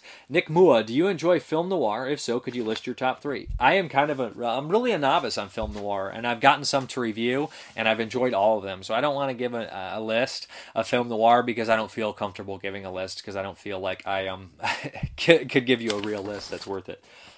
Um, what else do we have? Uh, what's your favorite? It's so bad, good flick. Tons, uh, tons and tons and tons of movies like that. But uh, Maximum Overdrive comes to mind. I always love that one. Um, that's good stuff. How do you feel about Blumhouse Productions? Are there some rare gems among the slew of horror films, or is it all just schlock? You know what? I haven't watched as many Blumhouse movies as I should have, but I didn't even think their Halloween was bad. So um, I, I don't think there's that. There's not slot. It's not filled with schlock, to be honest. I think that there's actually some good stuff in there, to be honest. Um, Extra the Mutilator. With all you showed here, this might come as a bizarre question, but those Disney exclusive blues are they actual factory press discs? I assume they are because Disney, but since you showed them, I figured I'd ask. Been curious. They have a few I'd like to get myself. Thanks. Keep up the great work. You know what? Let's open one and check it out together. I think I'm going to go with this one if I can get it open. You know, it's going to be one of these deals where like it takes me 35 minutes to open, and maybe I'll edit point here. I'm looking at it, I hope I didn't put this one in tungsten and that one in daylight. Because there's a good chance I did, but I didn't change it. Maybe it just got accidentally changed somehow when I was doing all the settings. But I sure hope not. I think it's just the settings on the camera. I really do hope that I have one brighter than the other. And I am telling you all this stuff, and it's probably going to get cut anyways, so maybe I should go for a different one. Like, you know, like, I feel like I'm holding a choke in a fight too long, and if I keep going for it, I'm going to gas myself out. Alright, there we go. Once you get it going, it's good. I have one of those little cutter things, but I always misplace it. So I'm going to show you, because I don't know.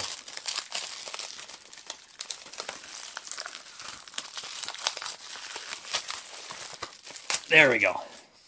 Okay, let's see if it is a factory press disc. Looks pretty factory to me. Yeah, looks good to me. Looks factory pressed. Ooh, enter your music. Get rewarded for the movies you love. They got rewards thing on there too. So uh, hope that answered your question. I'm sorry to everyone else that had to sit through it. So we have some answers here. Uh, basically, I asked next year what would you like the segment to be or next season because I'm doing the Hammer horror season. So um, basically, Jonathan Willem he makes a joke here first. I will read it for you guys. The terror of the mummy. What about the daddy? Yuck, yuck, yuck. I think for the next year, you should do a segment where you review a different black exploitation movie each week. As you always, solid reviews for the goodness of Jeremy. Get a haircut, you slacker. Hey, just because he's got one on the video doesn't mean I have to have one. Uh, Nick Moore, I enjoyed the way you reviewed the Texas Chainsaw Massacre remake and its prequel. Maybe could compare some classics and and the remakes if they were good or laughably bad. You and Jeremy often seem to disagree about certain movies. The pair you could defend your favorite films each week and try to convince the other about the particular film's merit place in cinema history. Uh, I don't know if we like feel passionate enough to argue that much, but I do. I do appreciate it. You know what I mean? Because he did not like Straw Dogs, and I, I think it's a good movie. Uh, Peter England. Um, for next season, special segment, I would love to see you do reviews and reviews of James Bond from Doctor No to License to Kill. So no Pierce Brosnan and Daniel Craig. Although I love Craig's Bond. So Bond Bond movies all year. Chris Rivers, for next year's series, how about holiday horror? You could tie the films in you select for review to the closest holiday. There would definitely be some interesting selections that I'd be curious to hear your opinion on. That sounds interesting. Ilk Vomit, after Hammer Time comes to its conclusion, I'm all for you doing nothing but reviews on Vinegar Syndrome. I really dig the company and what they do, but a lot of the titles I just never heard of, and I'm too skeptical to go in on a blind buy. That is also a great suggestion, and the one I really think I would lean towards. Uh, and these ones, oh, Ken- Kentuckinator, Kentucky Cuckinator, suggested for next year's theme, made for TV movies. That's also interesting. And then we have some uh, stragglers from last week about having favorite heavy metal horror movie, which ties into the uh, Thralls of Metal video. Uh, Viper Rose, 1978. My metal pick would have to be Hard Rock Zombies, full of 80s cheese and another film flicked in Canada. Another flick filmed in Canada. Another film flicked? A flick flicked? Oh, tongue twister. Travis Wright, Black Roses, keep up the good work. And uh, Bumpus Hounds, favorite heavy metal horror, Black Roses. That's two for Black Roses, man. I need to revisit Black Roses. So I'm going to give you guys uh, the question of the week, and I'm going to ask you, in honor of the American Horror Project, what is your favorite regional horror film? Or exploitation film. Favorite regional horror or exploitation movie. So, boom, hit me with that. I'm really interested in checking some out.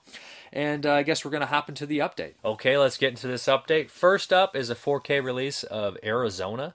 Um, this has Danny McBride and Luke Wilson and some other people. I think that Seth Rogen's in it. I'd heard about this from uh, Brian Sauer, I think, and or is it Rob Galluzzo? Rob Galluzzo is the one who kept talking about this movie. Sounded interesting. It was a good price, so I ended up grabbing it. Um, don't know much about it, except that uh, Rob said it was pretty funny and dark and different. So I don't know Rob, but I listened to him pop up in a lot of podcasts, and I, I, I you know, I respect his opinion. So I'm going to check that out. Then we got uh, Blu-ray here, uh, Cold Fish. I believe this is a Korean film. This is an import. I had the DVD. Heard good things about this movie. I think uh, 22 Shots of Moods and Horror talked about it. Looks good. Uh, interested serial killer film, I believe.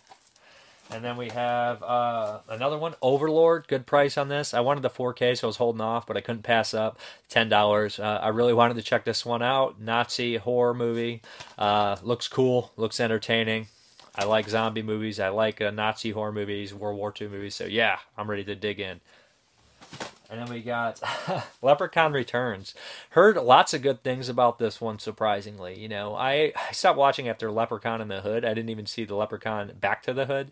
So I heard this is a direct sequel to the first one. And you know what? I'm willing to give that one a chance, especially it's directed by one of the guys who used to be involved with Astron 6. So yeah, Leprechaun Returns. Why the hell not? Good price, too.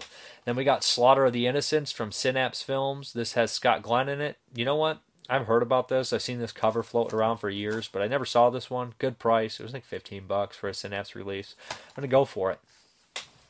Then we got uh, Steelbook of Platoon. Uh, classic Oliver Stone movie. Uh, looking forward to checking out this new release. Heard the sound spectacular in it. Uh, classic movie, like I said. This one I watched so many times growing up. Always liked it. Great cast. Probably one of the best casts when it comes to a Vietnam movie. Then we got uh, The Vengeance of She. Uh, this is a Hammer movie. I'm not covered it in the Hammer stuff this year. I think it's less horror and less gothic thriller stuff. So I, I avoided it. Um, this is a sequel to She. Uh, I've not seen this one. So yeah, check this one out as well. Eventually. And then we got the um, we got a bunch of stuff fallen, apparently. Then we got The Witches, which is another Hammer horror movie. Does witchcraft exist today? I don't know. Hopefully, the movie lets us know. But yeah, this looks cool. Got a good price on it. Couldn't pass it up. And last but certainly not least, we got Peter Cushing in Frankenstein Created Woman. Uh, this is one of the Frankenstein uh, Hammer horror movies, so I'm interested in checking this one out. Yeah, I guess this is a collector's edition.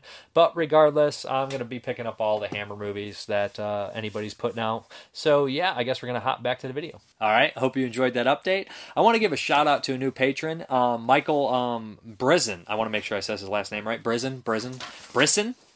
I probably mispronounced it one one time right there. But regardless, thank you for everything. Um, you left some kind words last time, then you decided to donate, and I'm interested in checking out the movie that you're gonna uh, you picked for me. Uh, it looked really weird and crazy, so it's like a collection of weird shorts. But I guess uh, that's pretty much it. Uh, stay around for the Thralls of Metal uh, interview slash review Deathgasm, and uh, kind of this name is her. This is Spinal Tap, which is filled with spoilers and it's lots of rants and it's lots of jokes. So I hope you enjoy that kind of free for all style. But uh, thank you very much, guys, for watching. And as always, you guys have a good one. Hey guys, what's up? I got some, uh, I guess, new people that are going to be on Screaming Toilet and whatnot. Why don't you guys introduce yourselves? Well, um, I'm Necrotic Nick, and Shredlord from the Thralls of Metal page on YouTube. And we're a music review site. We also do fucking stupid games and shit involving metal, um, going down lists of favorite albums, yada yada yada. Lots of just fun metal oriented stuff. Yeah. Yeah. We like to basically take our passion and bring it to the YouTube channels and give our stupid yet informative opinions on the matter. Juvenile humor included. Always juvenile. humor. I've known Joe for like, I don't know, how long? 20 years? 20. 20 years, give or 20, take. 20 years, baby. Yeah, so he's like one of my best friends, and I was thinking, I was like, well, Screaming Toilet's supposed to have all sorts of stuff on there. I thought Joe had a channel. I was like, that's perfect. So you guys go sub. There'll be links below. Right now, we're just going to talk about, you know, their influences, a little bit about metal and stuff. They'll do that. Then we're going to hop in a couple reviews, uh, heavy metal horror movies or heavy metal oriented movies. And then we're just going to bullshit about random heavy metal movies and rock and roll movies or whatever the hell. So I guess I'll let you guys take it and just talk a little bit about your influences in music. Because when I was listening to you guys earlier, and you guys were like, and this song, and this album, and this. I heard some of the names. I'm like, Steve Vai, I know who that is. But then, Sure. like, it got to certain points, I'm like, do I sound like this to regular people when I'm talking about movies? And I'm like, yeah, the cinematography is great. And I was Probably. like, I, sound, that's like, I don't know what the fuck's going on. like, I- they sound smart, but I couldn't really back up their facts and that. When it, when it comes down to metal, it is difficult for me to rein in the fanboy. Like, as soon as Bring I it hear, down. like, oh, I like Megadeth, like, I want to talk about every other band that might be closely related to that, and then throw in some underground shit because that's me. But uh, I've been a metalhead since high school, which was a long time ago. Uh, and yeah, it just it was a music that just kind of spoke to my pissed off teenager bullshit. Like jamming Pantera for the first time. I was like, yeah, this guy sounds as angry as I am, and He's I'm gonna- mad as hell. I'm gonna kick this wall for no reason, and then you know Maybe that's how. Kyles were born. the my first drywall punch of a Kyle. Well, I was kicking it, but I probably did punch it. I don't know. I was a pissed off kid. but yeah, it was just something I got into. Like it, it just naturally echoed with all of my rage, and it kind of worked as a fun sort of catharsis in a way. You know, but it was more constructive than just being a shitty teenager all the time, which was still most of the time. But you know, dialed it down a bit. For me, it all started with uh, playing music. I got into guitar playing, as you know, at a very young age. So I started listening to certain guitar players like Randy Rhoads, Ozzy Osbourne, and Guns N' Roses, and that kind of stuff. So it, it first started with like, even though the '80s are a cheesy time, they're still fun. They're still fun. It's very fun. Love In 80s. nostalgia, it's fun, and also some of the best guitar players you will ever hear are in the '80s. Even though they were probably like, you know what, I could go one of two ways. I could be either really talented and be a hometown hero, or I can just suck it up, write some love ballad songs, and go on tour and make millions. So that's what most of them did. That's what everybody does. But you know what? Yeah. You forgot to douse yourself in Aquanet, though. yeah, a lot of Aquanet was used, a lot of a lot of teased hair, but that's kind of was my introduction, and then I got into heavier stuff like Death and Megadeth and Slayer and Pantera, Sepultura a little bit. I wasn't as big into Sepultura as the rest of you guys were, No, but Sepultura was a big you deal. know. And that's what kind of led me down that dark path. Uh, you know, big love affair in high school with Type O Negative. I, you know, Peter Steele. He's sad, but he's still big and a badass, and I loved him. So, you know, all that kind Big of stuff, man. feelings. Yeah, and uh, for me, it was more or less. I know you like a lot of the heavier, like even grindcore stuff. That's not really my style.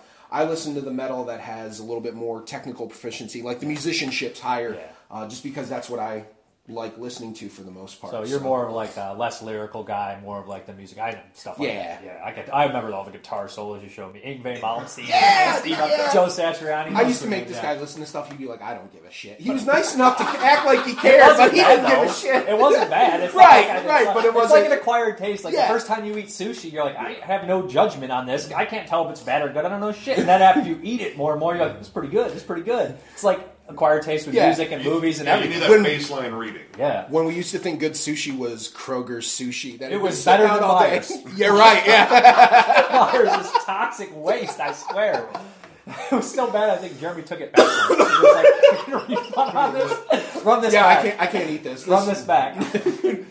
no, but uh, is there like I would have, you know the, you're talking about like extreme horror movies, just watching horror movies in general. You start to go down a rabbit hole and you start to get the independent stuff because you've seen all the big stuff, and then you hit like certain like I'd say like the staple movie that when you hit to extreme stuff like and it never is the same as Cannibal Holocaust as far as movies are concerned. So what is there an equivalent to music in that like heavy metal? Um, I mean, I, it's kind of hard to say. Like, I always say grindcore is one of the most extreme forms of metal. I would- period. yeah. It's the, sho- the songs rarely go over a minute and a half, maybe two and a half minutes at the longest. It's a combination of extreme metal and hardcore punk. It's political. It's also gore oriented too, and it is just fast and abrasive. The guitar tone is ridiculously heavy. This is like popularized by bands like buzz Napalm. Yeah, Yeah. Napalm Almost sounds like a chainsaw. And you also get into like gore grind and porno grind, which go way off the fucking rails. Oh yeah, there's there's it's it's it's just way out there, and I just love it's, it's the single most violent musical outburst you can find in a short, condensed amount of time. Like their albums, most grindcore albums will have like 20, 25 tracks on them. And But they're all like a minute. Yeah, You know, just Yeah. ripping through, and they just hate you with every single fucking song. It's like But- a violent orgasm or something. Yeah. Like a quick multiple, violent- multiple violent orgasms. that might be a song title on, on one of It those. or a band. Yeah. Or it could be a violent orgasm. If you don't have a band name and you use violent, we want a cut. We want ten it. cents per every dollar you make. I mean, and a song named after each of us. I mean, Cannibal Corpse already had I Cum Blood, so I mean, that's that's. I'm sure pretty it's taken. violent It's a romantic there. title. It is. It is actually a love song. So are Entrails Ripped from a Virgin's Cunt. That's uh also a sweet one. But if you come blood, go to the doctor. yeah, definitely, Immediately, definitely. yeah. Like, you know, don't don't second guess that. I feel like that's the That's- aftermath of taking that. You remember in the Viagra commercials back in the day, they're like, if you have an erection lasting longer than four hours, that's probably at the point where you start ejaculating blood. I, I think it's actually just syphilis. Oh, I think you actually Oh, eventually do ejaculate blood when you have syphilis. So, Oh. I mean, you got syphilis, bro. That's not good. I wish there was a. So I should fun name tell for syphilis. people now hmm? or later. I wish there was a f- more fun not name your for moral syphilis, compass. like the clap. Yeah, Like, who are send, we him, to send him a judge? nice Hallmark card. like, surprise, you have syphilis. Syphilis! Also, is it your birthday? This is a birthday card. My bad. I'm, I'm doubling up. I'm saving. I'm helping the environment. Yeah. If it if it's not your birthday, just save this until it's your birthday and you have a birthday card too. Sorry, I gave Here's you five syphilis. dollars. It's Canadian. five loonies. Here's five loonies. Here's five Confederate dollars my dad gave me ten years ago as a present. It was in his safe when he died. Here you go. It's no use to me. But uh, I guess you guys want to talk a little bit about. Uh, the t- did you watch the movies too? I've actually seen uh, Both. Deathgasm I figured. before, and I, as soon as it came to Netflix, in fact, I watched it because, like, all right, this is when I heard I about knew it, and like, all right, metal and horror movies occasionally in the past have been overly campy, but not in like that good way. Like Yeah. it, they catered more towards like glam metal and such. Yeah. Like they asked a focus group, it's like, all right, well, what's metal? Like, well, that Poison band is awful heavy, and well, Winger, I don't know about them.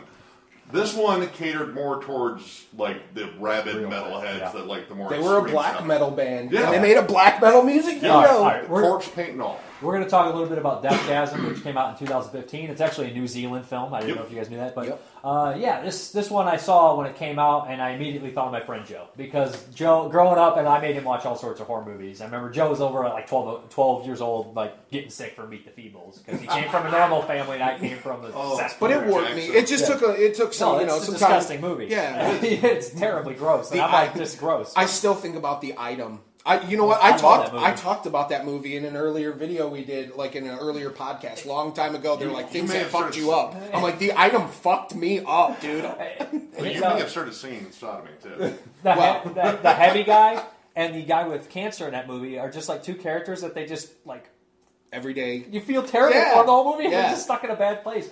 But uh, yeah, this movie I, I just wanted Joe to check it out, and I didn't actually. I had to, I rewatched it, and I really loved it the first time. This time I'm coming around. I, I didn't love it as much, but I still enjoyed the hell out of it. How, what did you think? I thought it like was, it? I loved it. I thought it was very campy at times. It reminded me of uh, Evil Dead style as Yeah, far as like the zombies definitely. and stuff. This was definitely like their tribute to like Peter Jackson's original No doubt. That's that's. Like, I don't think I mean, New Zealand when they make a horror movie, I don't think they can get away from Peter Jackson.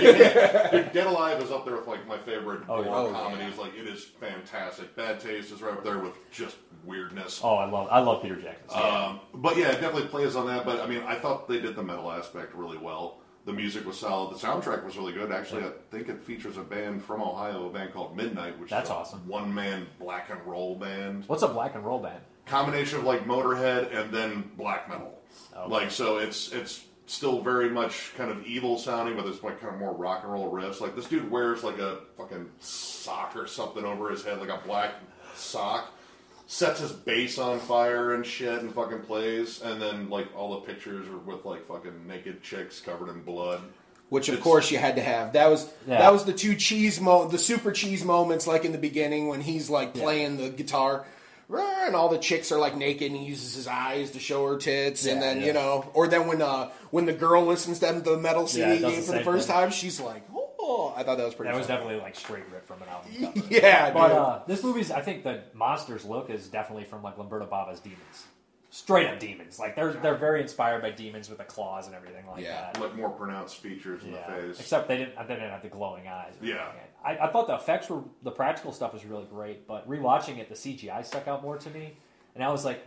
And they always threw it in when it wasn't needed. Yeah. Like it's like, oh, that scene was good. Oh, why did they just throw blood splatter, CGI blood splatter for no reason afterwards? Like in post, it just it really made me hate his cousin. When his cousin, got, when he got killed, when he killed his cousin, that was one of I my favorite him. Me parts. too. Me too. Yeah, because I you was like, hated that that guy. guy. It's the end of the yeah. world. I'm all right with this one.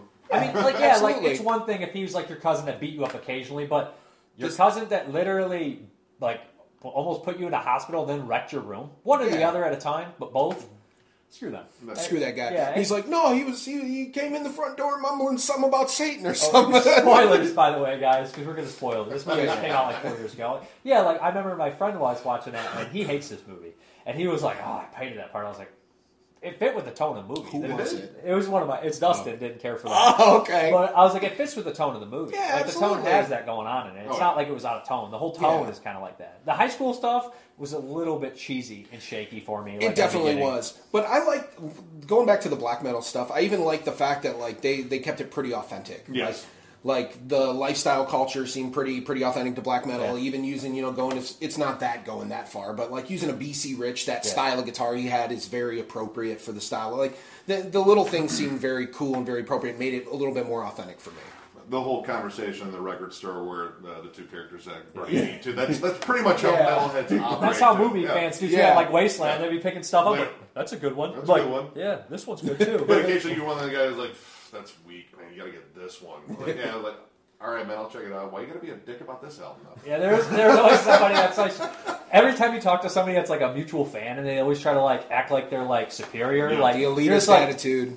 Oh. And then like later you come to find out they don't know more shit than you. They No. just are insecure and they fucking pathetic. Oh, yeah. Like, nobody's seen or listened to everything. You can't hear it all. And when somebody's like, "Can I'm try. Don't you don't you hate when you're talking to somebody and you're like, you're like, have you seen this one? You're like, no, I haven't seen that one. And then I'm like, you can't see them all. They're like, yeah, you can. And it's like, if you tell me you think you can see them all or listen to it all, I know you haven't seen shit because it's like knowledge. Once you You open a door yeah. to one thing, a hundred more doors open. I could probably give them thirty movies they've never seen before. Exactly. Oh, really? But I Buy just, 'em. I just don't care about their opinion enough to talk to them for that long. I just don't give a fuck. I just don't give a fuck. It's like if you're wearing out, you're welcome, but I'm just gonna keep nodding. Like, Yeah. You do all you, right. man. All right. Yeah, just give me my Fantastic. just give me my money. change. Fork it, Give me fork it over here, you little bastards. Yeah, I, I really dug that movie, man. It was it was was super fun. cool. It's a fun one. I'd watch it again. Oh, yeah. Um, will it compete with the greatest movie of all time, Rock and Roll Nightmare? I oh don't my know. god, dude! I, knew don't you were gonna know. Bring it up. I knew you were gonna bring that one up. It's the greatest movie of all time. We'll talk about that and you later. only have yourself to thank for my love of that movie. we watched that. John I didn't. I don't know if I had seen that before. I I, sh- I think I might have watched that before, but I put it in and we watched it you and Blakeman, and we were just dying. Rock and Roll Nightmare. But Then there's on a some, bet you twenty dollars. I like the uh, the lead in this movie too. Canadian, yes, that's yeah, bro, the guy who played Brody. Yeah, he's good. He's also in a movie called Blood Punch, which is Okay. like Groundhog's Day, and it has murder in it. Oh, it's really fun. And he also, I guess, was in Power Rangers, but I didn't. I, that's just years ago. I looked at his IMDb because I was like, Power he's in Rangers. Death. The He's first in one? No, No, like, like later, an later. Oh, okay. Like one of the million renditions of Power Rangers that me and you guys would have no business watching unless you're a weirdo. Sorry, people that watch Power Rangers when you're a grown man and you don't got kids. No, no, no offense. Oh, when we were kids, yeah, Yeah, yeah. just I haven't watched Power Rangers in but but it, hundred years. I was just kidding, but Don't you touch me! some guys God, like so- so. unsubscribe. Unfollow, unfollow. He's like report. Fuck this. Hey, This guy's stupid. He's probably watching it in the Power Rangers uniform right now. this stuff's still cool, all right. he's like Megazord. Why isn't it working? God damn it. I didn't put batteries. My in it. power coin is out. Ugh. Mom, go give me some batteries. But, but regardless, I, I thought it was a pretty fun movie, and I, I didn't know shit about the soundtrack or anything. But I Yeah. could tell like they were naming some like bands that like, oh yeah, I've heard of them and stuff. And I like the lead in it. The gore's good in it. It has a fun overall feel. The only thing that really bothered me in that movie is like the four main characters. They seem to have like a good bond with each other. And then at the very end, the two characters that have been with them the whole time, they killed them really unceremoniously. Where Yeah. like it wasn't Yeah. impactful enough. It's like yeah, that should have been a scene where it's like, no, goddamn, slow it down, dude. have Yeah. some emotion. It's like that was just like it looked like they ran out of fucking money. Yeah, they, it, lo- it looked a little rushed at the end for sure. But uh, I what would you guys come in right now? I'm at like at a seven point two five out of ten or something. I'll do a ten. Um, I probably I probably give it a solid seven. Yeah. I mostly I mean like I, you know being a metalhead, I love the soundtrack and the overall feel of it. Some parts were campy, but it, it felt like the appropriate campy. Like, Yeah. like all right, this is Yeah. cheesy in a way I like, and I would definitely watch it again. And if they decide to do another one because they kind of left it open there, Yeah. I'm down. I'm 100 percent down. How is it to be dead? Oh, it's sweet. Yeah, I love that. I love that thing at the end. I'd say seven and a half. I enjoyed it. It was We're my first time same. watching it. Yeah, Yeah, we're all on yeah, yeah, around a seven in the I- in the sevens. I rarely give tens. you shouldn't give tens. No, I'm so bi- like I'm terrible too. Like I'll watch an old classic movie for the first time, and I'll sometimes I'll give it a ten, but most of the time, if it's a first time watch, never a ten. And most of the time, if it's a new movie, I just don't have the same attachment to. We, we try not to. I don't think we've ever given a perfect score so far. Well, I have that's- given one for Devin Townsend's last up. That was my only five star Okay. rating. But I mean, there's a lot of stuff out there, and, and like getting that perfect score. I mean, you gotta hit everything perfectly, and you can just Yeah. you can pick out minute details. So I didn't like you know in, in a Yeah, movie. yeah. A perfect album boils down to preference, right? Yeah. Because I you can it's only do so good. Yeah, it's yeah. entirely subjective. Some of it's objective, some subjective. Yeah. Like, you know, like some some people are just objectively bad. Some people might Yeah. like it, but there's no arguing that it's bad. Yeah, art. Like- I mean, it's art, Yeah, right? Like Herschell Gordon Lewis, a lot of those movies are objectively bad. Like they're shit, but sometimes people like it. Ben Affleck movies. Pearl Harbor was excellent. Shut No- your mouth. No one has ever said that out loud until now. I think. I'm trying to think. I, I don't know if I ever really hate Ben Affleck or ever really like Ben Affleck. He's just okay. He's yeah, been there. But Yeah, that's- I don't- it's no just, problem. It just drives me nuts. It's like, dude, like him reading his lines is like him reading a menu at Denny's. Like, it's like you delivered it with the same level of. Then you've never heard me deliver an order at Denny's. I have the moons over my hammy. Like, please, chicken finger dinner, side of pancakes, How about them season fries? and, and apple pie. But bring out the apple pie with the rest of the food. There you go. Because I got this motherfucker doesn't take any home. dude. leftovers for kids. I mean, you, you conquer the meal. Oh, I, I don't. I think he may be able to eat more than both of us. Not to not the same. Not at the same time. No, no, no. Not collect. No, collect that's not individ- human. individually. I think so. I feel like you're throwing down a gauntlet. I mean, we We're should like- do we're like we're getting chicken wings I've, after this. I've already, I've already gone this route with him. When we were kids, we went to Hooters, and I tried to out eat him, and it ended with me puking because I couldn't. And like thirty-five wings, I'm like, I can't do it. Me and Joe are too competitive and over stupid shit only though too. It's like, that's a tap out. You lost. Oh, I, I said no. I mean, I, I gracefully bowed out, and I think he ate like fifty fucking Hooter I was 55 at once at Hooters. 55. And Hooters sucks, so Yeah. it was all about the glory. yeah, there was Everyone no. goes there for the wings. Okay, God, Yeah, it's totally the wings. Totally the wings. Totally the wings. One hundred percent. You know what? We've battled. Let's roll that trailer.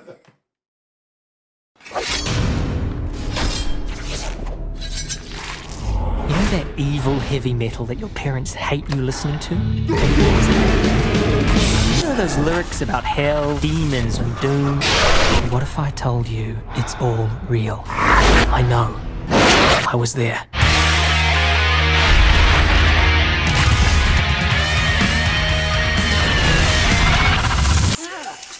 Jesus! It's piss. That's me, Brody. My friends are losers. So we started a band.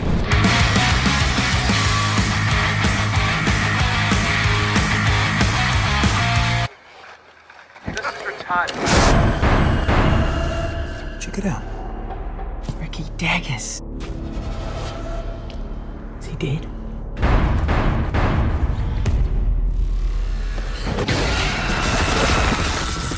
Wouldn't it be crazy if the music had something to do with demons? Demons.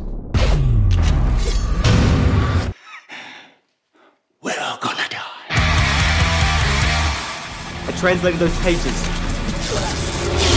Now, people are turning crazy. Like possessed crazy.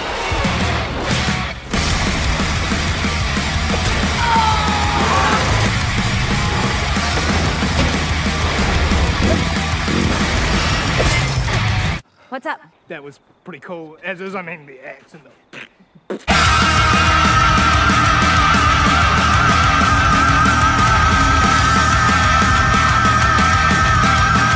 You know, I'm not even sure I'm in the right tuning. Brother to steal.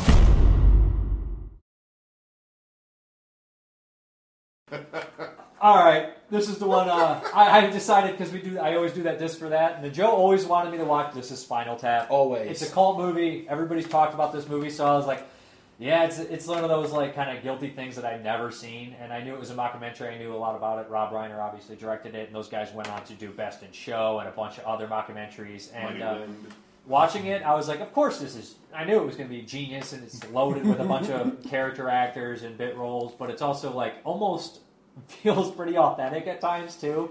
Yeah, Um, but- definitely. You know, some of these bands were doing shit like that. I'll, let, I'll let them take it away because they obviously are experts on metal and this kind of music scene more than me. But I do want to come back to you and get your opinion though, Yeah, because it's great. Like Dave said, I had literally begged him. He, of course, never had the time because he has ten thousand other fucking movies to watch. But you know, I was really bad about watching movies that people asked me to. I was always shitty about it. Like teachers back in high school would be like, loan me the movies, and I'm like, eh, I don't want yeah, to watch yeah, it. yeah. Or just put it to the side. They're like, "Oh, did you watch your movie? Yeah, I'll bring it back." And they it's like good movies. They'd be like Shawshank Redemption. I'm like, I'll watch it later. I don't have time for this shit. I I gotta wanna watch Hellraiser three again. Hellraiser, man. Pinhead's never bad. But anyway, going back. That's going a lie, and you know it. Well, yeah, yeah. Robert State's in that movie. Oh, that's right. Another, uh, you know, another. Well, kind of. What Hellraiser three? Yeah. Oh yeah, Motorhead. That's a song. I think, Yep. too. Yep. Yeah, yeah. Hellra- Uh, song's Hellraiser. Hellraiser. It's a great fucking song. Actually, little known fact, if you want to know the truth, Lemmy wrote that song, released his version. Then Ozzy later on released his own version of that song. So, So that was Hellraiser three. Starring Spinal Tap. and the music Right. video is awesome because Lemmy's fucking playing cards with Pinhead, and you know he beats him. He beats Pinhead because fucking Lemmy Well, is man, Lemmy lose, is Lemmy. There's no euchre in hell. That's what you think. Why don't you tell me if there's euchre in hell? Only five card stud had the game. You're not a patriot unless you play five card stud. Twos and threes are wild. Reach in my pocket, I got a surprise. All right. You want to get on Spinal Tap? yeah. So the amazing thing about Spinal Tap, obviously, is it follows around the greatest band of all time, arguably, and to their misadventures uh, during the '70s. Uh, the great thing about this movie to me is the fact that they poke fun at the lifestyle and all the life of excess stuff that uh, rock stars of the 70s and 80s were uh, known for, you know. Hedonism. Yeah, the he, you know, and all the crazy symbolism and stuff, you know, try to make everything look evil. Of course, movies do the same thing, but things from the um, Stonehenge fuck up, to the- which is amazing, uh, to where Harry Shearer gets caught in, In the the, uh, pod. in the pod, and he's like, you know, The guys, blowtorch yeah. pops out at the end, and everyone's going right. And like, It's got a it's got a great cast. Like Michael McKean was an SNL Yeah, regular. Christopher Yep. Guest. Christopher Guest, and then of course Harry Shearer from The Simpsons. Dude, yeah. And then the cameos were great too. Yep, Like Billy Crystal. Billy I didn't Crystal. even recognize Billy Crystal in Yeah. that first. Fran- that- young Mine Fran. Drescher. uh, Bruno Kirby. Yep. he was yeah. great in the cabin. He did the whole thing like he's Sinatra. And then he started talking about these roll up the Yep. window. These guys, they got no respect. I love Bruno Kirby. The whole uh, mysterious thing about all their drummers. Yep. Rest, rest in peace, Stumpy Joe. there's like nine of them, right? Yeah. Complete accent. We were clear An of any unfortunate, wrongdoing yeah, whatsoever. an unfortunate gardening act. The herpy gig. The Herbie Gag was great. Fran Drescher. Oh yeah. What Yeah, do you want it to say on your tombstone? Here lies David St. Hubbins, and why not? It- It's a, it's a pretty damn genius movie, and like the one guy's just such a moron and stuff. He has Oh, this yeah, complete man. space uh, cadet. He's Yeah. Christopher Guest. He's Christopher no Guest clue. is- talking yeah. about the whole movie. All of his, all when he, my one of my favorite parts, obviously, is when he's playing the piano and showing Rob Reiner like all his musical equipment It's stuff. beautiful son. It was You know, beautiful. just stupid things like, well, if you want your amp to be louder, why don't you just make ten louder? And he just couldn't grasp that concept. He's like, Yeah, but there's an 11. but Yeah, mine but goes goes to to eleven. that was like, yeah, but could. Never mind. Or this is a, a love song. Oh, it's beautiful. You know, he's like, it's in D minor, the saddest of all keys. Oh, what, do- what do you title that piece? It's called "Lick My Love Pump." Like that's just that's the epitome of '80s stuff, man. They'd write all these soft ballads when really it was just nothing more than a pine to get girls to sleep with them. Rob Reiner's genius in this one. Yes. Oh, Because yeah. he's like he's channeling, I think, a lot of other directors. He, I don't know. I'm just gonna say, like he's wearing a hat, like the director would wear. He like is he like a mixture of like Spielberg and John Milius? I don't really know what he's going for, but Yeah, it's but just he- perfect. But that like kills that it. navy hat, Yeah, Like, he wear- yep, always that hat. He's like really intellectual, but he's like, well, I first discovered this band, and then he's like, it's just like the dumbest band ever, and he's still interested. Complete in it. idiots. These are my pet idiots. I, I love it. Look, the guitar that no one could look at too. Oh, yeah, yeah. No, no, no, no, no, look at you it. Can't even look can't touch it. It can never be played ever. but it, it's it's ridiculous. But again, in all the right ways. Uh, like the them getting lost and everything. Under the stage, Under the stage. rock and roll. Wait, you just turn left. They go around They go around to the. You guys must have made a wrong turn. And you know the whole like struggling to stay relevant, and you know the the Yoko Ono chick that comes Oh, in. yeah, of oh, I drew all of you guys as uh, astrological signs. That- That's great. garbage. It's making fun of a lot of the stuff that probably Yeah, actually happened to rock absolutely. bands. So it's like it feels almost like I said, accurate but ridiculous. Like, and it's that fine line. And I think the only movie that I saw that would have came before this that kind of like almost poked fun at all the different musical genres because they do the back when they go to the fifties and they have Ed Begley Jr. on the drums. yep. and the only movie I seen that kind of made fun of all those different genres of music was Phantom of Paradise. Where, uh, by Brian De Palma, where he's doing the theater and it has like the one band that constantly is the fifties and the sixties, makes fun of like the Beach Boys style and it does all the different kind of music and It's got the, they have the weird. yeah, one. yeah, that, that's a that's a really cool movie too. Years. And it reminds me of that, but it's different. That one's not like Yeah. satire. It is satire, but it's not a mockumentary. In, Yeah. the difference, but also the one other thing I could say about it was I love seeing Patrick Macnee in it. Not to be confused with Patrick McGoohan or Patrick Magny, all these fucking British guys. But uh, lot Macnee from, from Waxwork, Yeah. he's in a bunch of stuff. He's the he's the his um, uncle in the wheelchair. He was their uh, the guy who run the company. Oh my god, Yeah, I haven't you know. Waxwork in fucking forever Yeah, either. yeah, but yeah, I just like the cast was really top notch and tons of cameos. Oh, and yeah, yeah. And that, the, the relationship between Christopher Guest and uh, Michael McKean was so uncomfortable. Like yeah. they were they were kind of gay, I think, together. They had some weird relationship like Yeah. with each other. But like the or Guest was in love with Michael McKean and he was really jealous of the girlfriend because he's always like off to the side staring, and it's just really funny. It, it was awesome. Like, and it feels authentic to a degree. Like it, it, it feels like this could have been a true story to some extent. Yeah. with some Definitely. Minor embellishments.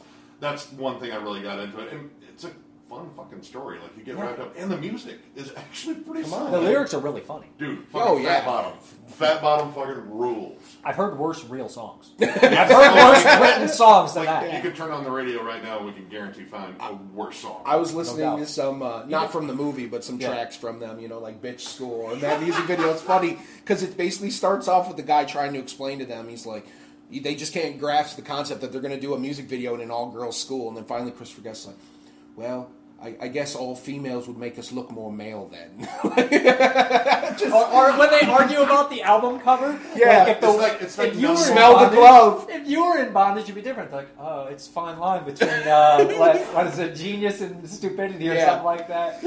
Oh. Shark sandwich. Shark sandwich. The review simply said shit sandwich or Intravenus de Milo. Who printed that? Who printed that? You know, it's one of these movies. Right when I was watching, it, I was like, "Oh, this is definitely one that you watch more and Yes. more, and it gets better Oh, and yeah. better." Like any of the Coen Brother movies. Yes. Like the first time you watch it, that was very good, very clever. But like you think back and you're like, "So fucking funny," and you keep repeating the lines. Yeah, like it's just genius. Yeah, you figure it out more, you appreciate things more the more times you go It's not exactly laugh out loud the first time you see it, but it's just like cringy and awkward. But you keep thinking of the lines, and when the, you say them to yourself, you're like, "That's fucking hilarious." and I was watching for the first time. I knew it was good. I knew it was going to be good. And I that's I probably why it. you delayed it, right? Because you're like, yeah, this is good. There's everybody has like a list of movies they haven't seen that they're like embarrassed by, like. You know what I mean? You're Oh, just like, yeah. yeah, I haven't seen it. And then people are like, you haven't seen it? Like, we got to stop doing that, guys. Quit movie shaming. and, or anything. Like it's it, people do it with obscure movies too. It's like I, I haven't seen Zombie Bloodbath three. You ain't seen Zombie Bloodbath three? No, son of motherfucker! I'm not one of the twelve people that checked it out in 1999 when it came out. Sorry, I missed that one. Did you see two at least? Yeah, I did see Rage of the Undead. It was pretty good. The Raging Hard On of the Undead, Part Oh. 17. there actually is three zombie bloodbaths. Oh, and the second one is Rage of the Undead by Todd Sheets. All right. Um, do you guys uh, want to say anything else about Spinal Tap? Uh, if you haven't seen it, 100% watch it. It's incredible. It's a great comedy. Don't take it too seriously, Yeah. or you suck assholes. yeah, seriously, don't don't get offended by it. I don't But think then it's if I not could get offensive. It's not offended, offensive. I It's not. don't No, it's not don't offensive know. at all. No, Just I don't think expect so. it to be serious. No, I mean Rob Reiner though. I, he's done so much stuff, and I know I've seen a couple of his movies, but I should go back and watch some more. Of his Yeah, stuff, definitely. 'cause He was always great on um, the what is it? Jesus, Archie Bunker show, All in the Family. Yeah, yeah, yeah. yeah, he yeah. was great in that Meathead. So Good at one-liners too. Like one-liners are always prevalent in his movies. Hell, even Princess Bride is loaded with a ton of them. he plays it straight too in uh, um, um, jeez, Spinal Tap, perfect. Yeah. Yep. He plays it. Per- they all play it straight. Yeah. you got to play it straight. Yeah, when, you just- when you know you're being, it always play it straight. You can't Jimmy Fallon it. No. No, fuck Jimmy Fallon. I don't know why. Even when like Adam Sandler would sometimes laugh, I'd be like, I like that guy. I Yeah. don't care. It's Chris Farley. You can't not laugh. Yeah. Jimmy Fallon would be like, I got your coffee, Mister Reynolds. I'm on TV with Burt Reynolds. Yeah. But all right. Fuck up. People are like, unsubscribe. Love Jimmy Fallon. I watch Jimmy, his show do you see Sunday. this shit? Look what these fucking chotch bags said about you. Please You know what? I'm going to tell this story because it's ridiculous. This is completely unrelated to this, but I'm going to tell. Jake's an asshole. My cousin Jake.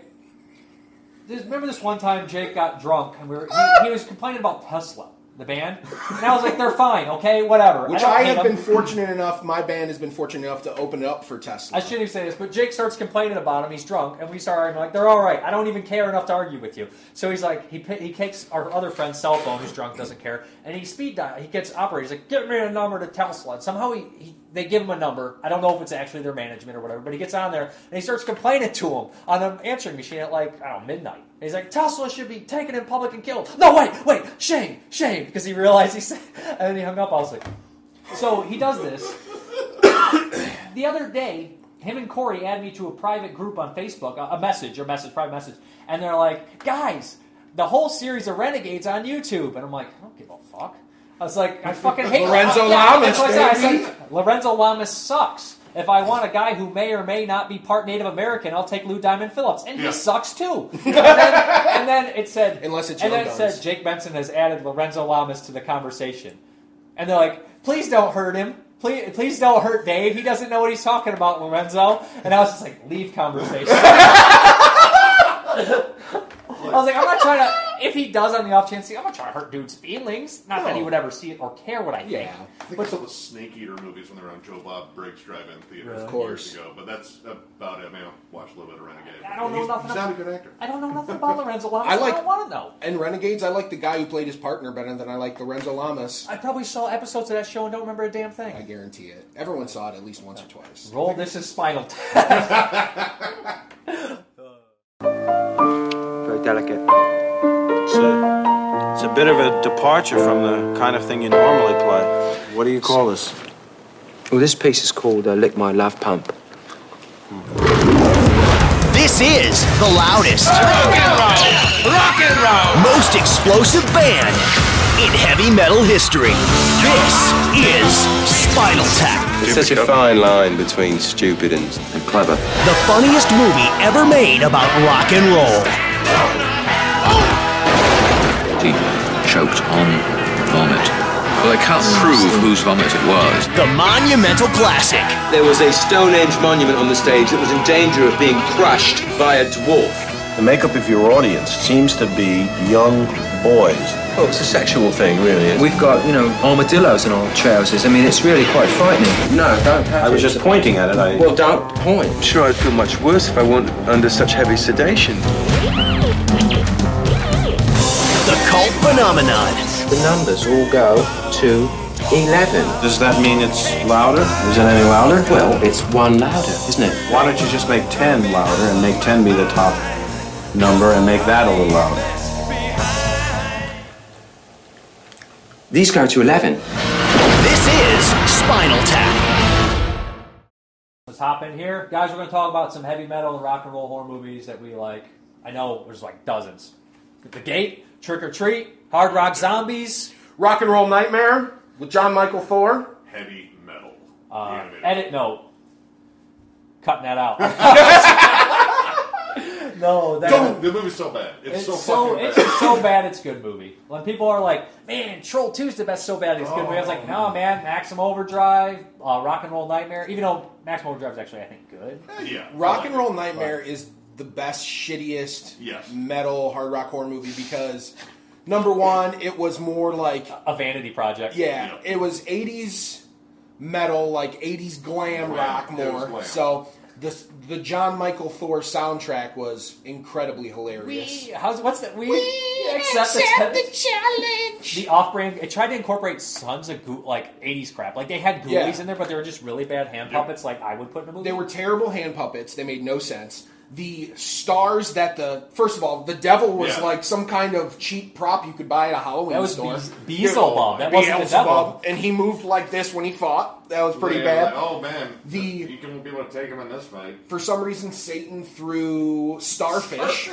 With at him. Cheerios With. Cheerios Which and he had suction to catch and put Yeah. like, oh god. oh, he got me. Like, you're sure you're not helping him? But the thing about it is, that's not even what really sucks about the movie. That stuff's fun.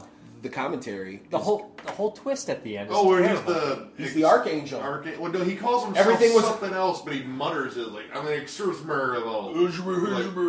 Cool. What? And then all of a sudden, evidently, if you're an archangel, your hair gets feathered immediately. Did, did he just like Aquanet powers. Not finish the movie and then just at the end they had to tack that ending on? 'Cause that's that's what it looks like. Like they had this really crappy like kind of slasher movie and Yeah, then all they the, were like all the kids "What are were we gonna fake. do?" It was a whole fake Yeah. setup just to lure him out. I've seen movies that ended like that before, where they were like, "We ran out of money. What were we gonna it was a dream." Like vicious, uh, whatever the fucking I mean, one how by much money Albert do they Kuhn have to begin with? Like that movie looks like it was shot for twenty dollars. I love movies shot for twenty dollars. Yeah, Hell, this I've one- made movies shot for twenty dollars. Not as clever though. It, it, like it just it's bad. And like the whole like one of the parts that drove me nuts is where he's just sitting there. There's a scene of him just sitting there reading a book or whatever. And he has a can of Coke, and he, he purposely sets it down and then turns it so the label's out, just so subtly. It was like, Yeah. oh, there we go. That's where a little bit of the money came Coca from. Cola is Didn't not good it- for them muscles, John. Wasn't that John? He doesn't drink Coke. He doesn't. He, he, drinks- does a lot of drinking now. Have you seen I him bet, I lately? But I mean, he's five thousand. Yeah, he, he hasn't. We looked up a song just for this. Uh, Warp Five Thousand by Jon Mikl Thor. You will be disappointed. I don't know if you guys know, but there's a sequel to the Rock and Roll Nightmare called The Intercessor. I never That's watched it. it. That's what he called himself. he Yeah, yeah, yeah, yeah, I yeah, had no idea what yeah. the fuck he Yeah. said. And Aaron, Aaron, Aaron Walsh said it was the worst movie ever. I believe him. Okay, I might have to see it now. It's like early 2000s, so you know it's. Just, Oh my god. Yeah, but, John uh, Michael Thor ran out of money. The sequel no one was waiting for. Didn't John Fasano do that movie? Right, I think that's who Yeah. did, and it's the same guy who did Black Roses, which is way better than Yes. Rock and Roll Nightmare. I, I haven't seen that one. And he did while. Jitters, uh, which is Jumping Vampires, which I have but I never watched. Black Roses is better. As the, is it Pussy in that from The Sopranos? Isn't he one of the guy's dad? He gets know. stuck into a, a, a big old radio, I think, or a, a, a speaker. Yeah. Okay. I don't think I've seen that since like high school because I remember renting it at Video Connection in Westgate Yeah. because I rented out almost Rest their in peace, Video Connection. no shit. horror section. But yeah, I mean That one's mu much better. Yeah. Because it doesn't have Thor, probably. But Thor, that's not the only movie Thor's in. You guys Yeah. ever see Zombie Nightmare? No, but have No. you seen the documentary about his life? No. It's It's everything you Did think. he it pay for it to be made? Yes. Then you know it's a Vanity project. He's like, get, get me making a protein shake. you know, it's it's actually like all right, like Spinal Tap, except Real. real and kind of tragic. Yeah. But he's a very deep lyricist, Jon Mikl Thor. Like uh, like uh, one of my favorite songs called "Shit the Pants." Let's see. The opening line is: "The time has come to shit the pants. Spread your legs and take a squatting stance." When you have lyrics that deep, how can you not be in love with a guy like Why that? would you squat if you're shitting your pants? I was gonna say, I mean, That's good. Yeah. Why, Why, would would you? you? like, if you're shitting off, your like- pants, just just stand there like. Why the wouldn't you just let it roll down your leg? Just stand there like the mentally handicapped person you must be. Like the teacher in Bloodgasm. Yeah, He just yeah. shits blood. He's just That guy. I think that guy make it in Housebound too, a New, another New Zealand movie. I think Okay. that, pop, that teacher pops up in. Yeah, but uh, not a Rock and Roll Nightmare is not great, but it's fun. You got I to see just it love. once. I love making. That's why I had to bring it up. I love making fun of that movie. It's one of my favorite movies to just rip on and have fun with. I, I usually I never like hate watching. Like I, I there's some certain stuff I actually enjoy about Rock and Roll Nightmares. I like little creatures, you know. I don't mind the cheap puppets and stuff like that. That's not what bothers me. It's just it's Thor is not really it doesn't have any charisma. No, there's It's no really hard yeah, yeah, yeah. It's not a great movie, and it, it's almost like it's so bad it's good. Black Roses is better. It's been years since I've seen it. It's been years since I've seen it, but I definitely remember that one. I had the Synapse DVD. I had the Synapse DVD of Rock and Roll Nightmare and Black Roses. Still do. Oh wow. Yeah, heavy metal and uh, not so much heavy metal 2000. Those were two that uh, I liked. They attached themselves to metal quite a bit. Like heavy metal was more early heavy metal, like more hard rock. Like Yeah, yeah. Blue Oyster Yeah. Cult. I even love like Detroit that. Rock City. John Candy voice in there. Dude, John Candy and um, Harold Ramis. Yeah. Yeah. And it's fantastic. John Vernon was also a voice in there. John too. Vernon.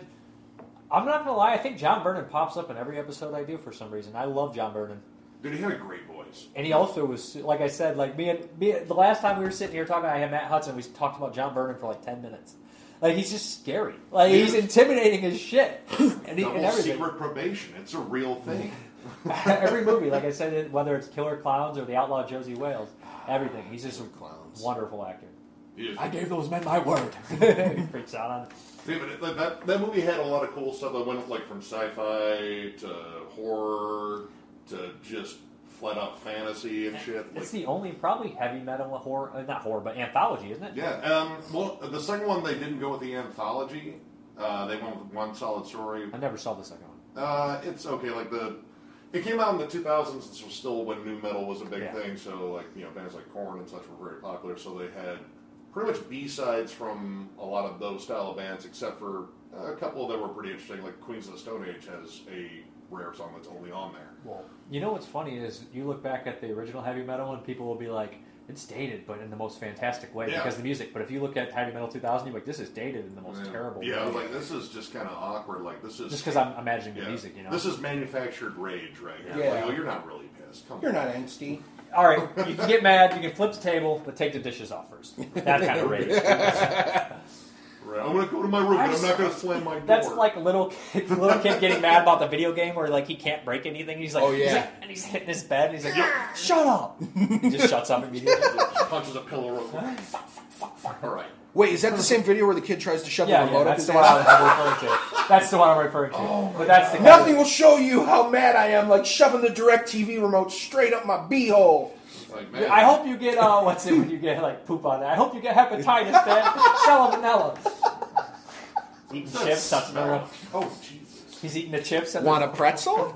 That's a mall rat. Yeah. Never seen it. What? I know, right? We're Yeah. talking about that one another time, I guess. And then uh, I guess I guess uh, what's some other ones? Trick or Treat's a classic. Yeah. 86. It's got Ozzy and Gene Simmons in The it, of course, half, that's why I loved it. The first half of Trick or Treat is amazing. The second half's okay. So it, it, it comes out to be like decent. And it has that whole '80s killer theme where it's like I'm electricity, like Shocker, or I can jump through bodies. And it, it feels like a lot like those. Shocker's fun. I guess Shocker would be considered too. Uh, that Shocker! Megadeth was on the soundtrack. So, there. so is uh, of, uh, which guy from uh, Kiss? uh, Paul Stanley. Is Stanley one? uh, was on the soundtrack. He or- sings Shocker. Oh, was he? I think See, he does. The only it. one I, I never owned the soundtrack, but I knew that. Um, Doesn't he? I think he uh, does. No More Mr. Nice Guy, the Megadeth cover. Oh, yeah, yeah, is yeah, yeah, on yeah, that yeah, soundtrack. yeah. That's, I love that song by Alice Cooper, the original. Yeah, of That's course. classic. Oh yeah, Yeah, Alice Cooper's Love Alice Cooper. Alice Cooper's in a heavy metal artist. He's in a Oh. bunch of horror movies. Prince was of that? Darkness, Monster Dog. Monster Dog. Yeah, That's the Monster one- Dog's actually pretty good. Nightmare on Elm Street Part 6, Freddy's Dead. Oh yeah, he was his dad. Yeah, he's in lots of stuff. I love oh, Alice uh, Prince of Darkness. The Oh, yeah, that's one of the best. Bicycle wielding fucking. That is John Oh, Carpenter's most underrated movie. I love that movie. That's his most underrated because all his Satan in a jar. it's terrifying. it is. That broadcast when they're sleeping. I don't know that counts as heavy metal. But eh, Oh no, It doesn't matter. it's, it's the devil. I Metal and horror are very cross. Yes. Heavy I mean, look at this. This is this is very horror right here. metal, horror, and wrestling. Like I'm not the biggest metal guy, but I go to conventions and stuff. It's like those are like everywhere. Metal, horror, wrestling. They're like you metalhead. It's like no, I just like horror movies. Oh, so you like wrestling? Yeah, you Back in the day. in 2000. The attitude. We were Attitude Era fans. And before, anything before Attitude Era is cool, but anything after, I just got burnt out. yeah. I was like early WWF, like the early Royal Rumbles, and they had like those Mike. Singletary Talking about Andre the Giant, and shit. Hakeem and shit. Hakeem the Dream. Uh, I love him. Hacksaw Jim Duggan. He's still wrestling. Jake the Snake. that Snake. guy's gonna wrestle till he dies. Jesse the Body Jesse, Ventura. how can we forget Jesse? You're not a patriot. I'll you fucking don't slam you. What do you think there, me, Gene? I was a Navy SEAL. Uh, we got. What are some other um, ones I'm thinking of? Do you ever see Hard Rock Zombies? No. Oh, wait, is that the one? Like the entire band dies and they wrestle? Yes, and they were all it's like corpse Nazis paint? and werewolves. It's been years since I've seen it. There's actually a poster in that room. It's nonsense. Okay. It, it's been years. I like nonsense. It's like bad, good. Like All it's right. been years. I mean- uh, Shock 'em Dead. You ever see that one? I think he sells his soul. And he Yeah, becomes that's the like one a- where Michael Angelo Batio's in it, right? Playing the double neck I guitar. think so at the end. I've Yeah. only seen it the one time, but that Okay. one's one that always stuck out to me. Yeah, I believe Shock 'em Dead's the one where Michael Angelo Batio from I the think you're 80s right. group Nitro. He's like the devil and he's playing his famous double neck guitar.